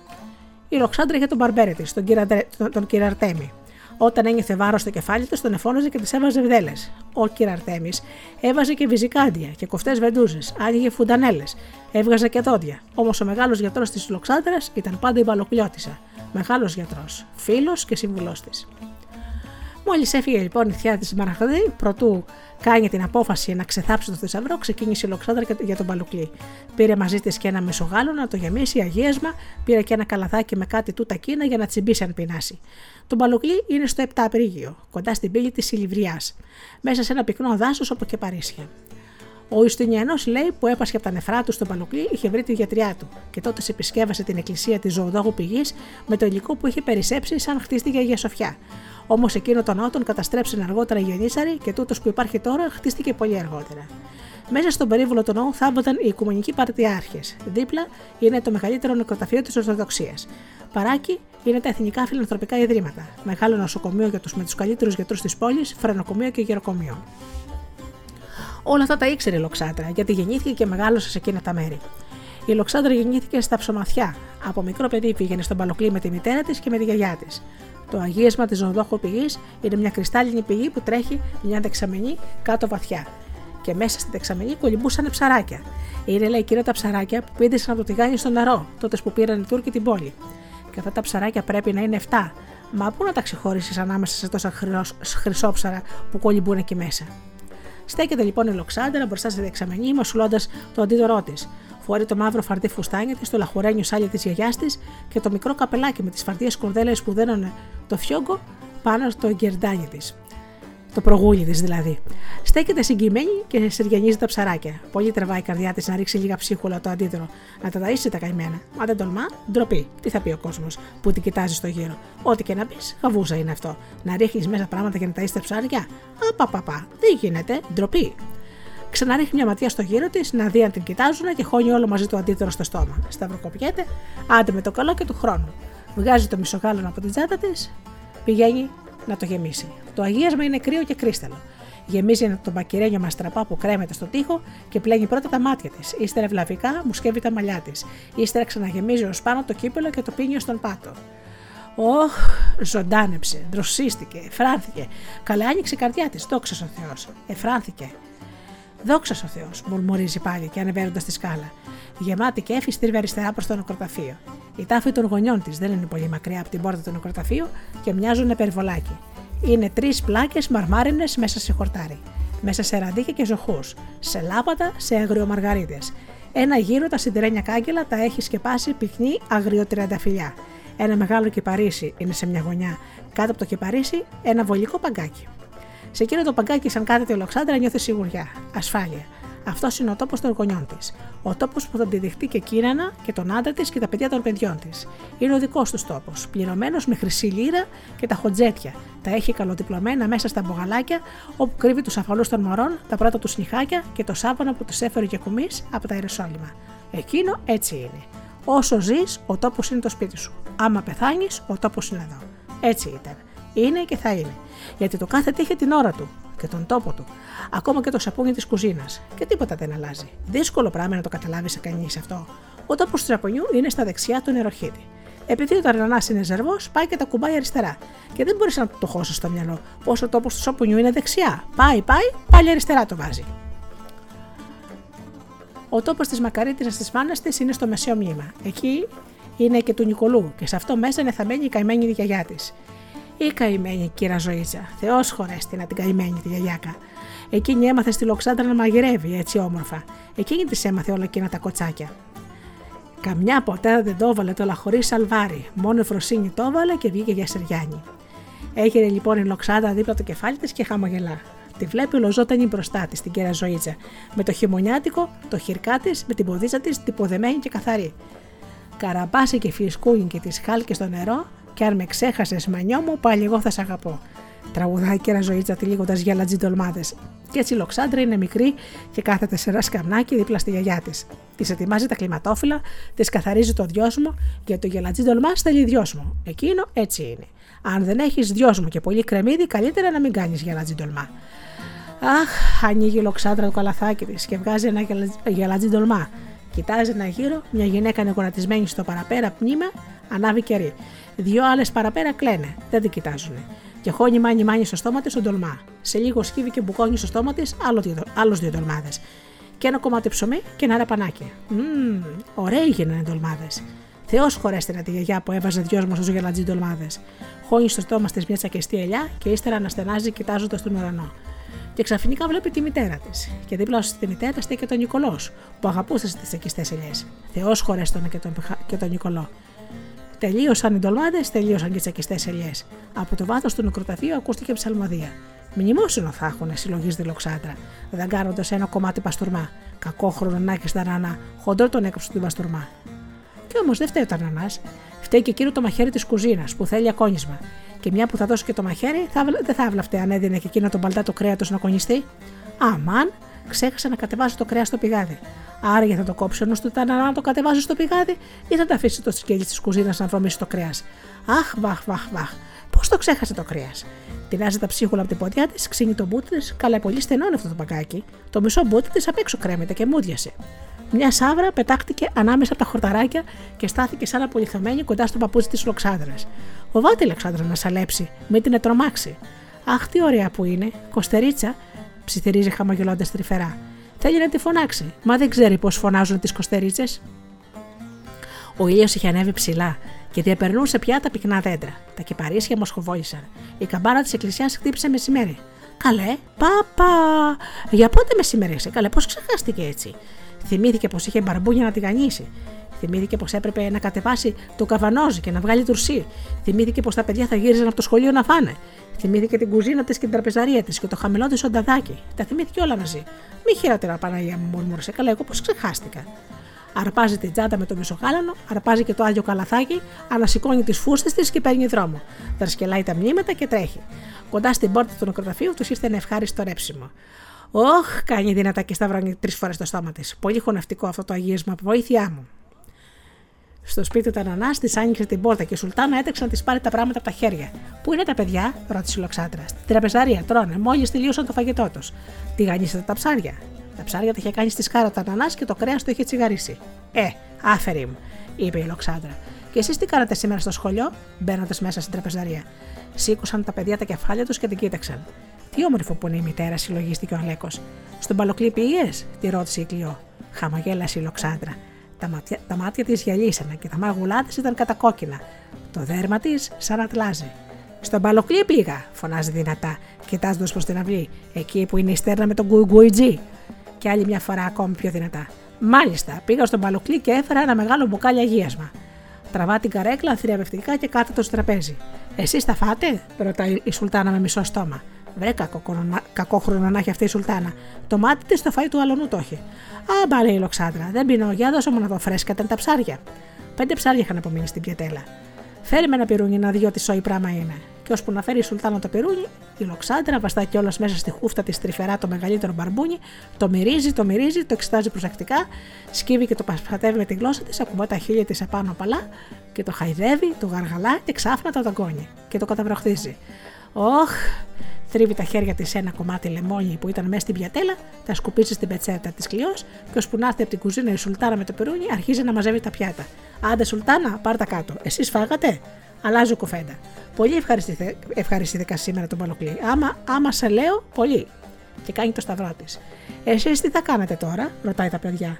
Ο Αλέκο θα πήγαινε στο Ορέστη να διαβάσει και η Κλειό θα πήγαινε στην κάμαρά της να διαβάσει. Ε, και εγώ θα πάω να ξαπλώσω στην κόχη μου, να συνέλθω. Ακούστηκε το ταχτάκι της ξόπορτας. Πα, ποιος θα είναι τέτοια ώρα. Ήταν ο νυψιό του Μανολιού από τα τατάβλα. Την αγαθό την πιάσαν οι πόνια να γεννήσει. Και η μητέρα λέει να πάει γρήγορα στα τατάβλα. Αμάν, Σουλτάνα, τρέξε. Τρέξε τα ρανά, βοηθήστε. Εσύ κλειό, κατέβασε τη βαλίτσα με το, με το ραβανί. Με το σερβανί. Αλέκο, τις στέκει έτσι και χαζεύει. Άνοιξε το μεγάλο γιούκι και βγάλε το καναρανί μπόγο με τα μουρδιακά. Ψήστη μπορεί κακό χρόνο να έχεις. Κακό το έχει η καλυψό να μπερδεύεται στα πόδια της, τον ανθρώπου, άμα βλέπει φασαρία. Αμάξι. Ταρνανά, τρέξε, τρέξε να φέρεις αμάξι. Τη ρόμπα της, τις παντόφλες της, ολόκληρο το μισογάλο με το αγίασμα και καθώς το έφερα από τον παλοκλή, άντε μπράβο, στάσου να φύγεις τα παιδιά. Να είστε φρόνημα και εσύ ταρανά του Δημητρίου το φλαμούρι. Σουλτάνα την καλυψό και τα μάτια σου. Κλειό, την καρδερίνα. Τι γίνεται καλέ, τι γίνεται, ανοίξαν οι γειτόνιε στα παράθυρα να δουν τι συμβαίνει μπροστά στις λοξάντρα στο σπίτι. Το, το αμάξι έστριβε στη γωνία του δρόμου.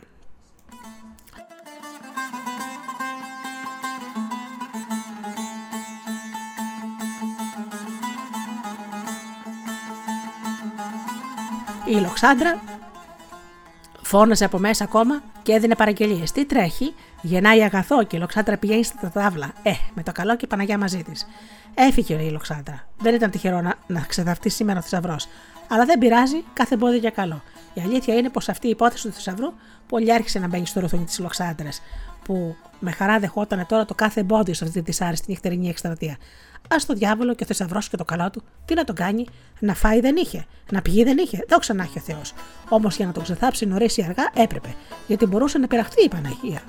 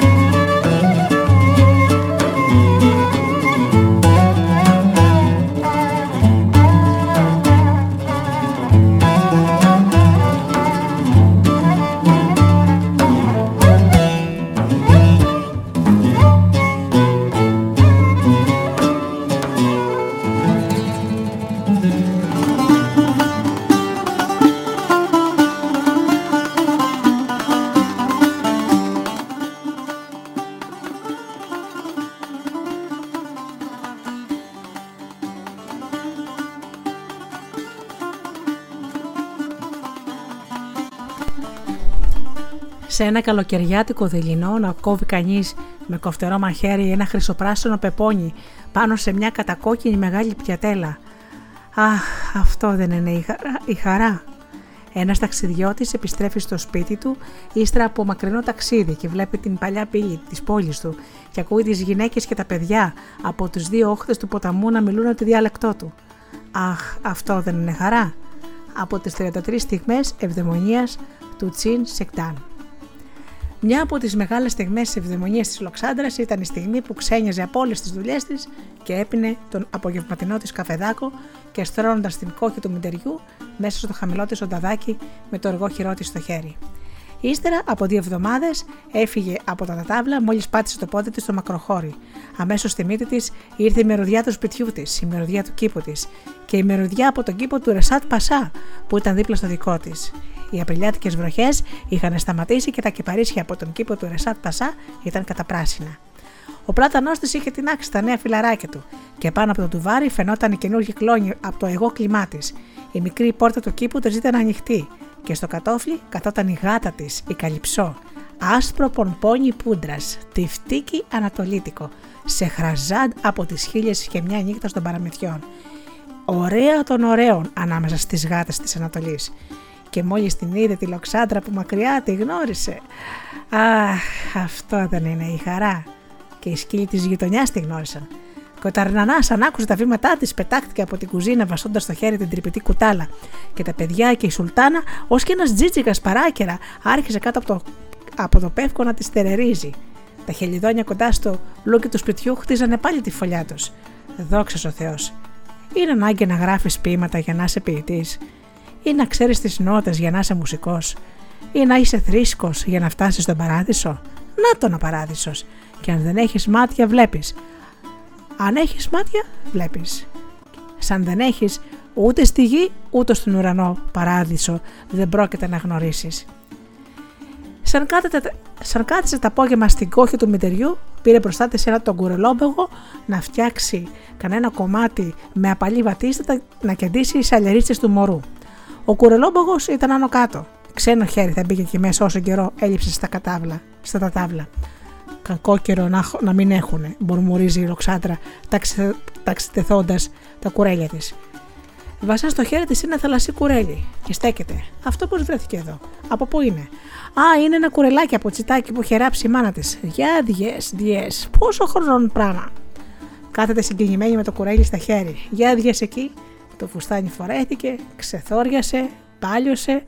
Εκείνη που το φόρασε είναι πεθαμένη. Κι όμως το κουρελάκι απόμενο λοζόδανο. Τι είναι ο άνθρωπος; Να, και ένα κομμάτι στόφα από τις παλιές κουρτίνες τους. Να και ένα κομμάτι μπαμπακοφανέλα από τη ρόμπα που είχε ράψει όταν γέννησε τον αλακάκι της. Αχ, να, και ένα κομματάκι, κομματάκι από την ηφική της ρόμπα. Ολάκερο το παρελθόν ξαναζωντάνεψε μπροστά της. Ολάκερο το παρελθόν δεμένο σε ένα μπόγο. Και εκείνη τη στιγμή κάποιος χτύπα το τζάμι. Αμάν, Κάνει έτσι η λοξάτα και την αδεί. Κολλημένη πάνω στο τζάμι η μαύρη μούρη του αρχιευνούχου που είχε ο Ρεσάτ Πασάς. Άνοιξε το τζάμι, τη γνέφει. Πώς να ανοίξει το τζάμι η λοξάντρα που τρέμεναν τα τεσσερά της; Ούτε να σαλέψει μπορεί, ούτε να μιλήσει.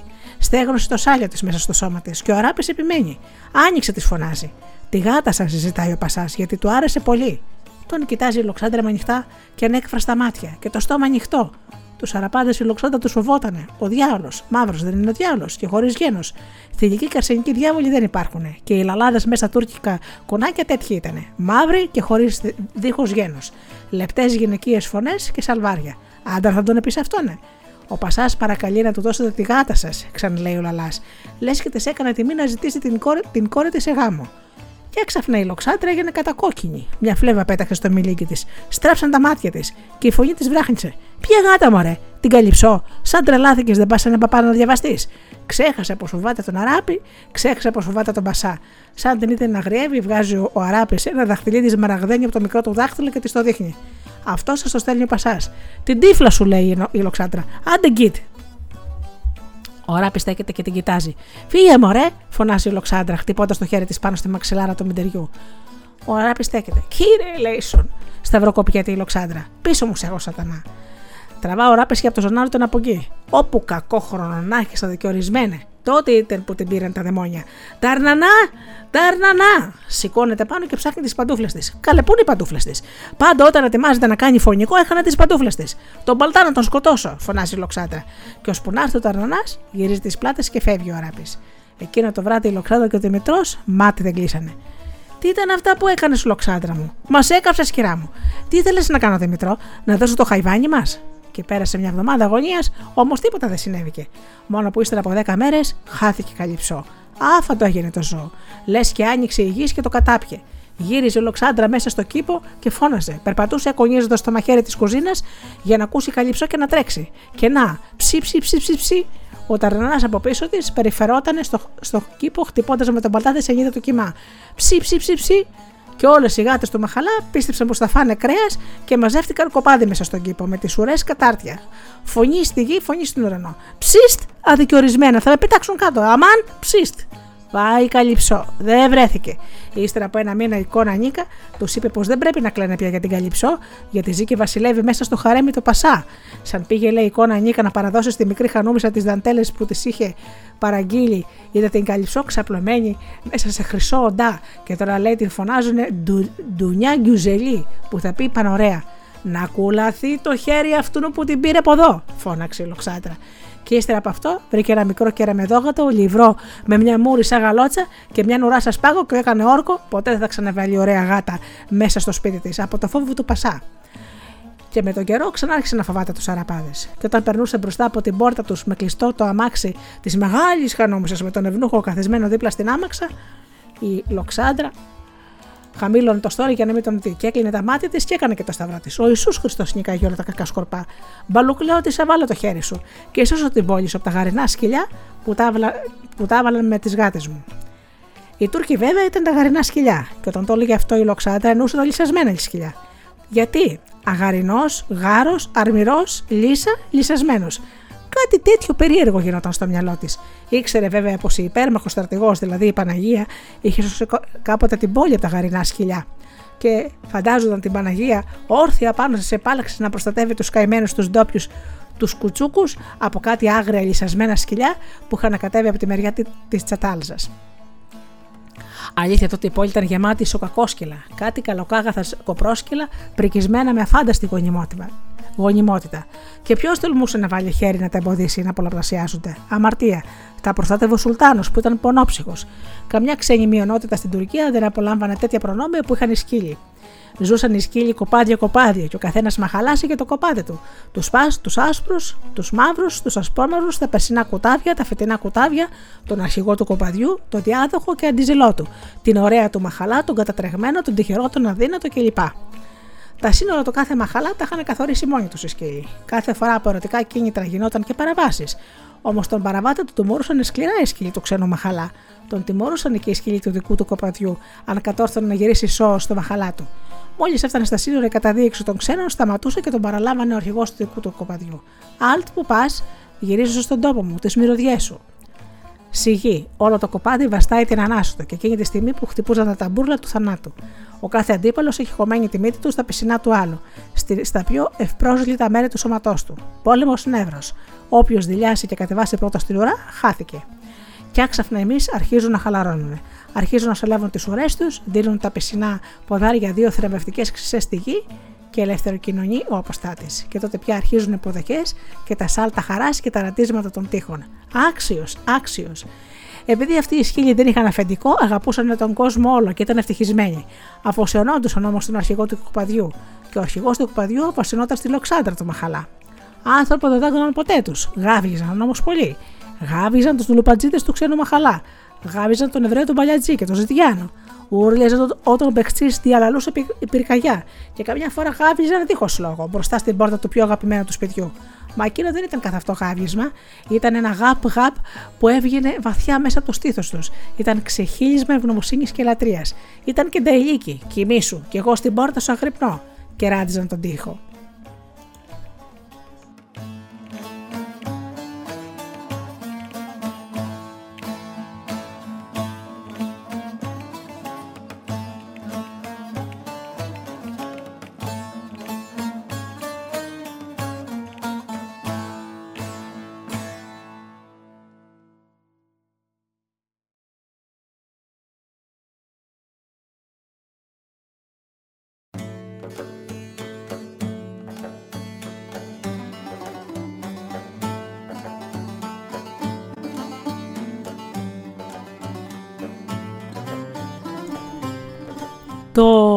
1878 η υπογραφή της συνθήκης έμενε για πάντα χαραγμένη και στο μυαλό της Κλειός. Γιατί τότε ήταν που είδε ένα ρούσικο πισινό. Πήγε μια μέρα η Κλειό μαζί με το Χαρικλό και το Πλοπλό και τη Σοφία τη Λουγκρού και άλλες φιλενάδες βόλτας στα τσαΐρια να μαζέψουν ένα ραδίκι και καθώς έσκεψε να βγάλει μια καυκαλίτρα, κάνει ένα έτσι και βλέπει αντίκρι της κοντά σε θάμνο, ένα ρώσο φαντάρο να κάθεται ανακούρκουδα το πρόσωπό του δεν το έδε, είδε όμως τα πισινά του. Και τι ασπρίλα ήταν αυτή, τι φρεσκάδα. Σαν χάσει και αφραντζόλα. Το βάλε στα πόδια και τα άλλα κορίτσια από πίσω της.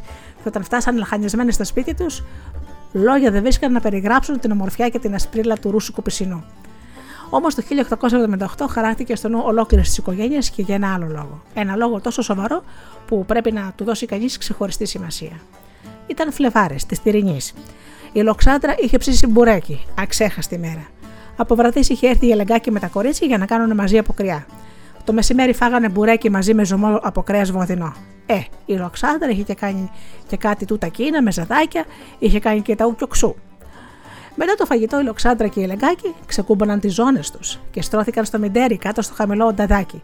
Βγάλαν και τα παπούτσια τους, στρώθηκαν η μια στη, στην κόκκι του μιντεριού, η άλλη στην άλλη και ανάμεσά τους κουλουριάστηκαν οι γάτες, η Σίπκα και ο Ρούσος. Η Σίπκα ένα μαύρο μικρό κεραμεδόκατο και ο Ρούσος ξομπλιασμένος, κόκκινος, τσουμαδιασμένος, ψόφιος από την κούραση και από τα χειμωνιάτικα ξενύχτα. Ο Δημητρός είχε ανέβει στο γραφείο του και τα κορίτσια είχαν μείνει στην τραπεζαρία. Μμμ, έκανε η λεγκάκι κοιτάζοντας τις γάτες. Μούτρα για καναπέ και θυμήθηκαν τότε στην Καλυψό. Τι να έκανε εκείνο το χαϊβάνι, ζει, πέθανε. Αχ, κακόχρονο να έχουν τα γαρινά σκυλιά που τους το κλέψανε. Καλά να τους κάνανε νερώσει. Όχ, εφρανθήθηκε, εφράνθηκε η Λοξάντρα που οι Ρώσοι νικήσαν τους Τούρκους. Καλές σου, μιλήσει τα τέτοια λόγια. Άντε μωρή, είπε η Λοξάντρα, τι φοβάσαι. Αφού οι Ρώσοι είναι στον Αϊστέφανο, τι θα μας κάνουν οι Τούρκοι; Και λόγω με το λόγο η κουβέντα γύρισε στα πολιτικά. Στα πόσα ήταν που πάει ο Σουλτάν Αζίζ, είπε η Ελεγκάκη. Η καλύψο τότες ήταν μικρό. Ποια καλύψο κανένα Η καλύψο ήταν κλεμμένη τότες. Ο Σουλτάν Αζίζ πάει πολύ πιο ύστερα. Έξω χιόνιζε και τα τζάμια της κάμαρας ήταν αχνισμένα με τη ζέστη του μεγάλου μαγκαλιού. Και αχ, χασμορήθηκε η Λοξάντρα και ύστερα άρχισε να σταυρώνει το δεξί της μάση. Μάτι. Παίζει, παίζει το μάτι της. Να ξέρεις, άνθρωπο θα βγει. Άνθρωπος, λέει, μπήκε από, το σπί... από τον κήπο και χτυπά το τζάμι της κουζίνας. Φοβήθηκε ο Ταρανάς να ανοίξει. Τι άνθρωπος, μωρέ, καλπακλή. Τι καλπακλή, δεν το ρωτάς τι θέλει. Κάτσε να δει ποιος είναι. Έτσι και έτσι, ώρα ήταν πια να κατέβει να ψήσει και το χαλβά. Από νωρίς είχε βάλει τον, τον Ταρνανά να ξεφλουδίσει τα μίγδαλα και να χλιάνει το γάλα. Άντε τώρα, είπε μπαίνοντας στην κουζίνα. Μη στέκεσαι και χάσκες. Εσύ βάλε τον το τζερέ με το βούτυρο στη φωτιά και άρχισε να καβουρδίζει στο σιμιγδάλι. Και πήγε να ανοίξει την πόρτα. Μόλις την άνοιξε, βλέπει μπροστά της έναν άντρακλα μέχρι και πάνω. Φορώ ένα ρούσικο γούνιο σκούφο στο κεφάλι και το γιακά του παλτού του τον έχει σηκωμένο. Στον ώμο του κοβαλά ένα μακρολό ναυτικό σάκο και στα αριστερό χέρι βαστά κλουβί με παπαγάλο. Ε, θα είναι κανένας άνθρωπος από τι Μαόνες, συλλογίστηκε η Λοξάντρα, και ο Θεόντρο μας έστειλε πράγματα. Ανοίγει την πόρτα καλά και λέει στον άνθρωπο να μπει μέσα. Μα εκείνος δεν μπαίνει, στέκεται και χαμογελά. Καλέ είπα, λέει η Λοξάντρα, και ξαφνικά ακούει να τη φωνάζουν νενέκα. Στην αρχή νόμιζε πως μου είχε μιλήσει ο παπαγάλος. Καλοκοιτάζει τον ξένο. Πα! Από τα μάτια τον γνώρισε. Ο επαμεινώντας. Παρατρίχα να λιποθυμήσει. Τα γόνατά της λύγησαν, παρέλυσε η μασέλα της, τσούξαν τα μάτια της. Το σαγόνι της άρχισε να τρέμει, σκύρτησε η καρδιά της και το χέρι της σηκώθηκε αυτόματα και τον μούτζωσε για να κρύψει τη συγκίνησή της. Να, κακόχρονο να έχεις θεότρελε, και έπεσε στην αγκαλιά του. Ντουντού, ντουντού, άρχισε να τσιρίζει ο παπαγάλος. Οι γάτες τάχασαν και δεν ξέρουν πώς πρέπει να κάνουν. Να, να το βάλουν στα πόδια ή να ορμήσουν στο κλουβί. Ο Ταρνανά έκαψε το χαλβά και ύστερα βγήκαν στη μέση τα μαντίλια, φυσήξαν τις μύτες, σκουπιστήκαν δάκρυα, χτυπηθήκαν πλάτες και ύστερα πάτησαν τα γέλια όλοι μαζί. Κι έτσι μπήκε αναπάντηχα το γέλιο μες στο σπιτικό τους. Το έφερε παμινώντας από την πόρτα της κουζίνας. Ύστερα τον έβασε στο παραπάνω πάτωμα, ύστερα στο παραπάνω και ύστερα στο σερβανί. Και γέμισε χαρά το σπίτι. Τέτοιος ήταν ο παμινώντας. Έμπαινε στο σπίτι μαζί με τον αέρα του και θα ρίξει πως γέμιζε όλος ο τόπος. Έφευγε ο παμινώντας από το σπίτι, άδειασε και βοβενόταν. Τους έφερε, έφερε δώρα. Έφερε κάτι σφουγγάρια κολλημένα πάνω σε πέτρες. Έφερε καραβάκια με κατάρτια και πανιά μέσα σε ένα μπουκάλι. Έφερε μαύρα κουτιά κινέζικα με γυμνές χρυσές γυναίκες και αχριότητες επάνω. Στο Δημητρό έφερε πέρσικο ναργιλέ και στη Λοξάντρα παπαγάλο βραζιλιάλικο που έλεγε βρωμόλογα, μα τα έλεγε ισπανικά. Κάτσε να πάω να προτιμάσω τον πατέρα, είπε η Λοξάντρα, σκουπίζοντας τα μάτια της. Η καρδιά του. Όμως δεν πρόφτασε να πάει γιατί τη Ελεγκάκη η μύτη πήρε τη μυρωδιά του χαλβά που καίγονταν και κατέβηκε να δει τι τρέχει. Μόλις γνώρισε τον επαμενόντα, πάτησε η Ελεγκάκη τις φωνές και τις φωνές της τρέξαν όλα τα κορίτσια και στις φωνές απάνω έτρεξε και ο Δημητρός. Ο Δημητρός, απροετοίμαστος και έτσι η επιστροφή του Ασώτου, αντί να γίνει μελόδραμα, έγινε πανηγύρι. Και αμέσως στήθηκε φωτιά καινούργιας χαλβάς, κατεβήκαν από τα ράφια κουρούπια, ανοίχτηκαν καβανόζια και αφού φάγανε και ήπια και φρανθήκανε, πήρε επαμενώντας όλη την νεολαία επάνω και μασκάρωσε για να κάνουν αποκριά. Την κλειό την έκανε μαχαραγιά. Την Νευτέρπη αραπίνα. Τον Ταρνανά τον έκανε παραμάνα. Του φόρεσε τη Σουλτάνα στα ρούχα, παραγέμιζε τον μπούστο με κρέος ορμό, τύλιξε το ρούσο σε μια πάνα και του τον έδωσε αγκαλιά του για μωρό. Ξεκούπορε ο Ταρνανά στον μπούστο και βίζουν ο ρούσος στο κρέας. Η Σουλτάνα, σαν να το μπούστο τη να το, να το κακομεταχειρίζονται έτσι, όρμησε πάνω στον Ταρνανά. Και έγινε τέτοιο πατήρ στην τραπεζαρία, τέτοιο ξεφωνητό και τέτοιο γέλιο που ο Μπαρμπέρι από αντίκρι ανησύχησε και ήθελε να δει τι έπαθαν. Και εκείνο το βράδυ ήταν που ο Μπαρμπέρι τους έφερε την είδηση πως υπογράφηκε η συνθήκη στον Άι Στέφανο. Για καλό μας είναι ή για κακό μας, ρώτησε ο Λοξάντρα. Για καλό μας, είπε ο Δημητρός. Σαν είναι έτσι, ας μπουγιουρδίσουν οι Ρώσοι. Σηκώθηκε πάνω, άνοιξε τον μπουφέ να βγάλει και τον άπαστο. Τράβα μωρέ την ποδαρούκλα σου, είπε στον επαμενόντα που καθόταν μπροστά στον μπουφέ και του χάιδεψε τρυφερά τα μαλλιά του. Την άλλη μέρα πρωί-πρωί έστειλε το τεκ κογκοβί της κόνας Ανίκα τον εγγονό να διαλαλήσει σε Δύση και Ανατολή πως γύριζε επαμενόντα και το συγκοινολόγιο άρχισε να μαζεύεται. Σε δύο μέρες το σπίτι γέμισε. Μόνο ο Θεόδωρος και ο Λεκάκη και ο Μπέμπεκας δεν ήρθανε. Ο Λεκάκη και ο Μπέμπεκας. Τέλος πάντων, άντε, σχολείο είχανε. Μα ο Θόδωρος βαστά ο Δημητρός το γράμμα του Θόδωρου και το διαβάζει με τρεμάμενη φωνή. Τα χείλη του πίκρα στάζουν. Τι λέει, ρωτά ο Μπαρμπαγλιγόρη στη Λοξάντρα. Δεν κατάλαβα, λέει η Λοξάντρα και τα μάτια της είναι ανήσυχα. Μια στον Δημητρό κοιτάζουν, μια στον επαμεινόντα. Τι λέει Δημητρό, τι λέει, κάνε το Μασιλιανά, δεν το καταλαβαίνουμε. Ε, Άρρωστος είναι και δεν μπορεί να έρθει, λέει ο Δημητρός και ξερόβηξε. Όλοι σώπασαν και κοιτάχτηκαν και ο Παμινώντα σηκώθηκε πάνω. Και σαν ήταν άρρωστος, ήταν ανάγκη να μας διατελέσει; Ε, είπε ο Δημητρός. Να μας διατελέσει, ξαναλέει ο Παμινώντα και αρχίζει να πηγαίνει έρχεται στην κάμαρα μανιασμένος. Η, ελε, η Ελεγκάκη πάτησε τα γέλια. Χουσέινης ξύστηκε, ο Άλλη ξεπάστηκε. Εσύ πειράχτηκες για το διατελό του Θόδωρου; Έτσι τελειώνουν όλα τα γράμματα. Διατελώ Κώστας, διατελώ Παύλος, έτσι δεν είναι Δημητρό. Καλέ βέβαια, λέει ο Δημητρός. Ξέρω εγώ τι λέω, Θεία Ελεγκάκη, είπε ο Πεμενώντα και έγραψε στην κλήρωση να τον ακολουθήσει. Πάμε πάνω.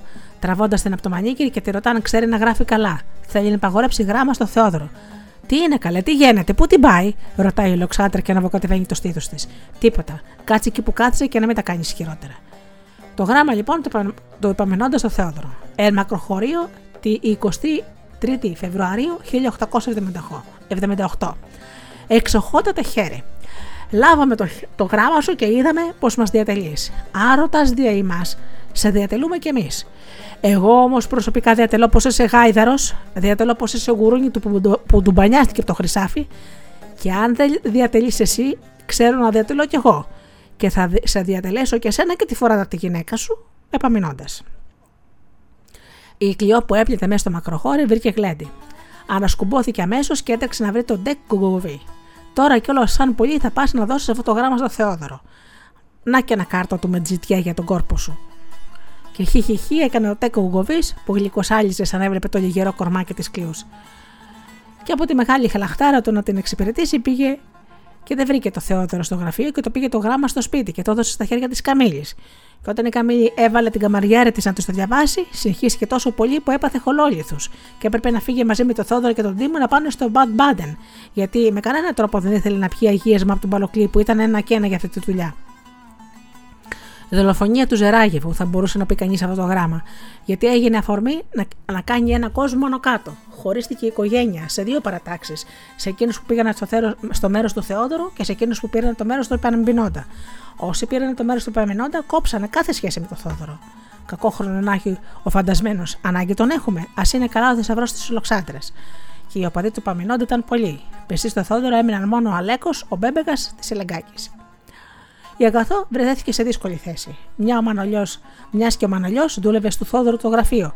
Μα ο Μανολιός που από τον καιρό κοίταζε να βρει ευκαιρία παρατήθηκε βιαστικά και γρήγορα από το υπαλληλίκι και πήρε πάλι στο χέρι του το σφυρί και το πριόνι. Δίλησε στην αρχή αγαθό που στο μεταξύ είχε κάνει και δύο παιδιά, το Δημητράκη και το Θανασιό. Αλλά στο βάθος χάρηκε. Άντε καλέ, ο Θεός κανένα δεν αφήνει. Τι είσαι στην πλούσιο ο Μανολιό μου, ο εν το λίγο αποβόμενος. Καλά τον έκανε στο φαντασμένο και εκείνη την κανκά για τη γυναίκα του. Και με τον καιρό το ρήγμα αυτό έγινε μέσα στην οικογένεια χάσμα. Και η Λοξάντρα απόμενε με τα σκέλια ανοιχτά, μισή από εδώ, μισή από εκεί, ίδιος ο κολοστός της Ρόδου. Καλέ, φιδόν ροθαρή και ρίξαν ανάμεσά μας, έλεγε κλαίγοντας, και μας πήρανε νταρνταμάνι τώρα και τι να κάνουν. Πώς να ξεκεφαλώσει η έρημη που ο Θόδωρος έκοψε το κρέντιτο. Όλα καλά να είναι, αλλά αυτό το βιολί θα σταματήσει. Εσύ θα έχεις το χαρτζήλικι σου. Θα έχεις όσα λεφτά χρειάζονται για να ζείτε ευπρεπώς. Για αυτά τα κοπρόσκυλα πεντάρα δεν δίνω. Α ήταν ικανοί να φτάσουν εκεί που έφτασα. Και της εξήγησε πως έτσι είναι πλασμένη η φύση. Όποιος είναι ικανός προκόβει, ο αδύνατος καταποντίζεται. Έτσι είναι, νέκα μου, και μου μου στενοχωριέσαι. Δεν ξέρεις και την παροιμία που λέει πως το μεγάλο ψάρι τρώει το μικρό. Ενάντια στη φύση μπορούμε να πάμε. Σκουμπίζει τα μάτια της Λοξάντρα. Ναι, μπρε παιδάκι μου, μα ψάρια είμαστε εμείς. Μπορείς να βλέπεις τον άνθρωπό σου να τυραννιέται; Δεν μπορεί η Λοξάντρα να βλέπει τον Γιώργο να κοβαλά το σπίτι του από το ταξίμι στον παπάζ κοπροσού και την ασπασία να κλαίει και να τραβά τα μαλλιά της. Θα κλείσει το μαγαζί του Γιώργου, γιατί δίπλα του πιάσαν και χτίσαν ένα θεόρατο κατάστημα όπου βρίσκει τα πάντα. Πάει και το πνίξε το μαγαζάκι του Γιώργου αυτός ο κολοσσός. Και παλπισμένη η Λοξάντρα τρέχει στην εικόνα της μπαλοκλιώτησα. Τρέχει και ζητάει ιδανικά. Το δαχτυλίδι της μάνας της τη ζητάει να της δώσει μπαλοκλιώτησα να το πουλήσει, να σώσει από την καταστροφή το Γιώργο. Και τον άλλο μήνα, μόλις πάρει λεφτά για το σπίτι του από το Θεόδωρο, αμέσως να τη το βάλει πίσω. Οι σχέσεις τώρα με την Παναγία έσφιξαν πολύ, που αυτό δεν είναι και τόσο μεγάλο πράγμα. Η Παναγία είναι η συντροφιά της, είναι η μόνη της παρηγοριά. Αχ, Παναγία μου, φώτισε το, το Θόδωρο να με δώσει κάτι παραπάνω αυτό το μήνα για να σε κρεμάσω το δαχτυλίδι σου. Αχ, Παναγία μου, με βρέξεις αύριο που έχω μπουγάδα. Και αν έβρεχε, θύμωνε Λοξάντρα. Αμάν πια Παναγία μου, πολύ πράγμα ήταν αυτό που σε γύρεψε και δεν με το χαρίτωσες. Τις παρακλήσεις για τον επαμεινόντα, η Παναγία της δέχτηκε. Ο επαμεινόντα τώρα έρχεται στην πόλη τακτικά γιατί δουλεύει σε φορτηγό που πηγαίνει συχνά στη Ρωσία.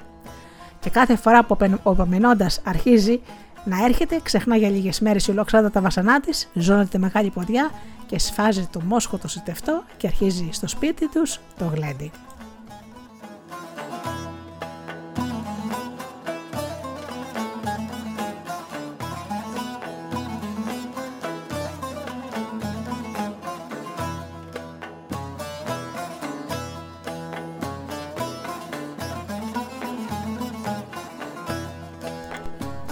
Και με τόσα βάσανα πάλε η ζωή γλυκιάνε.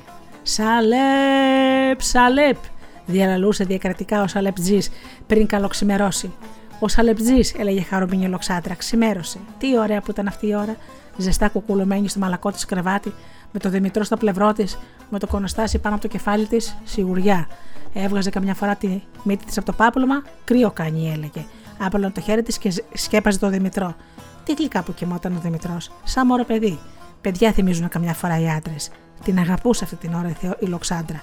Αγαπούσε όμως και τα βράδια, όταν πριν πέσει να κοιμηθεί, έπαιρνες βάρα το σπίτι για να δει αν ήταν όλα τα παράθυρα και οι πόρτες αμπαρωμένα.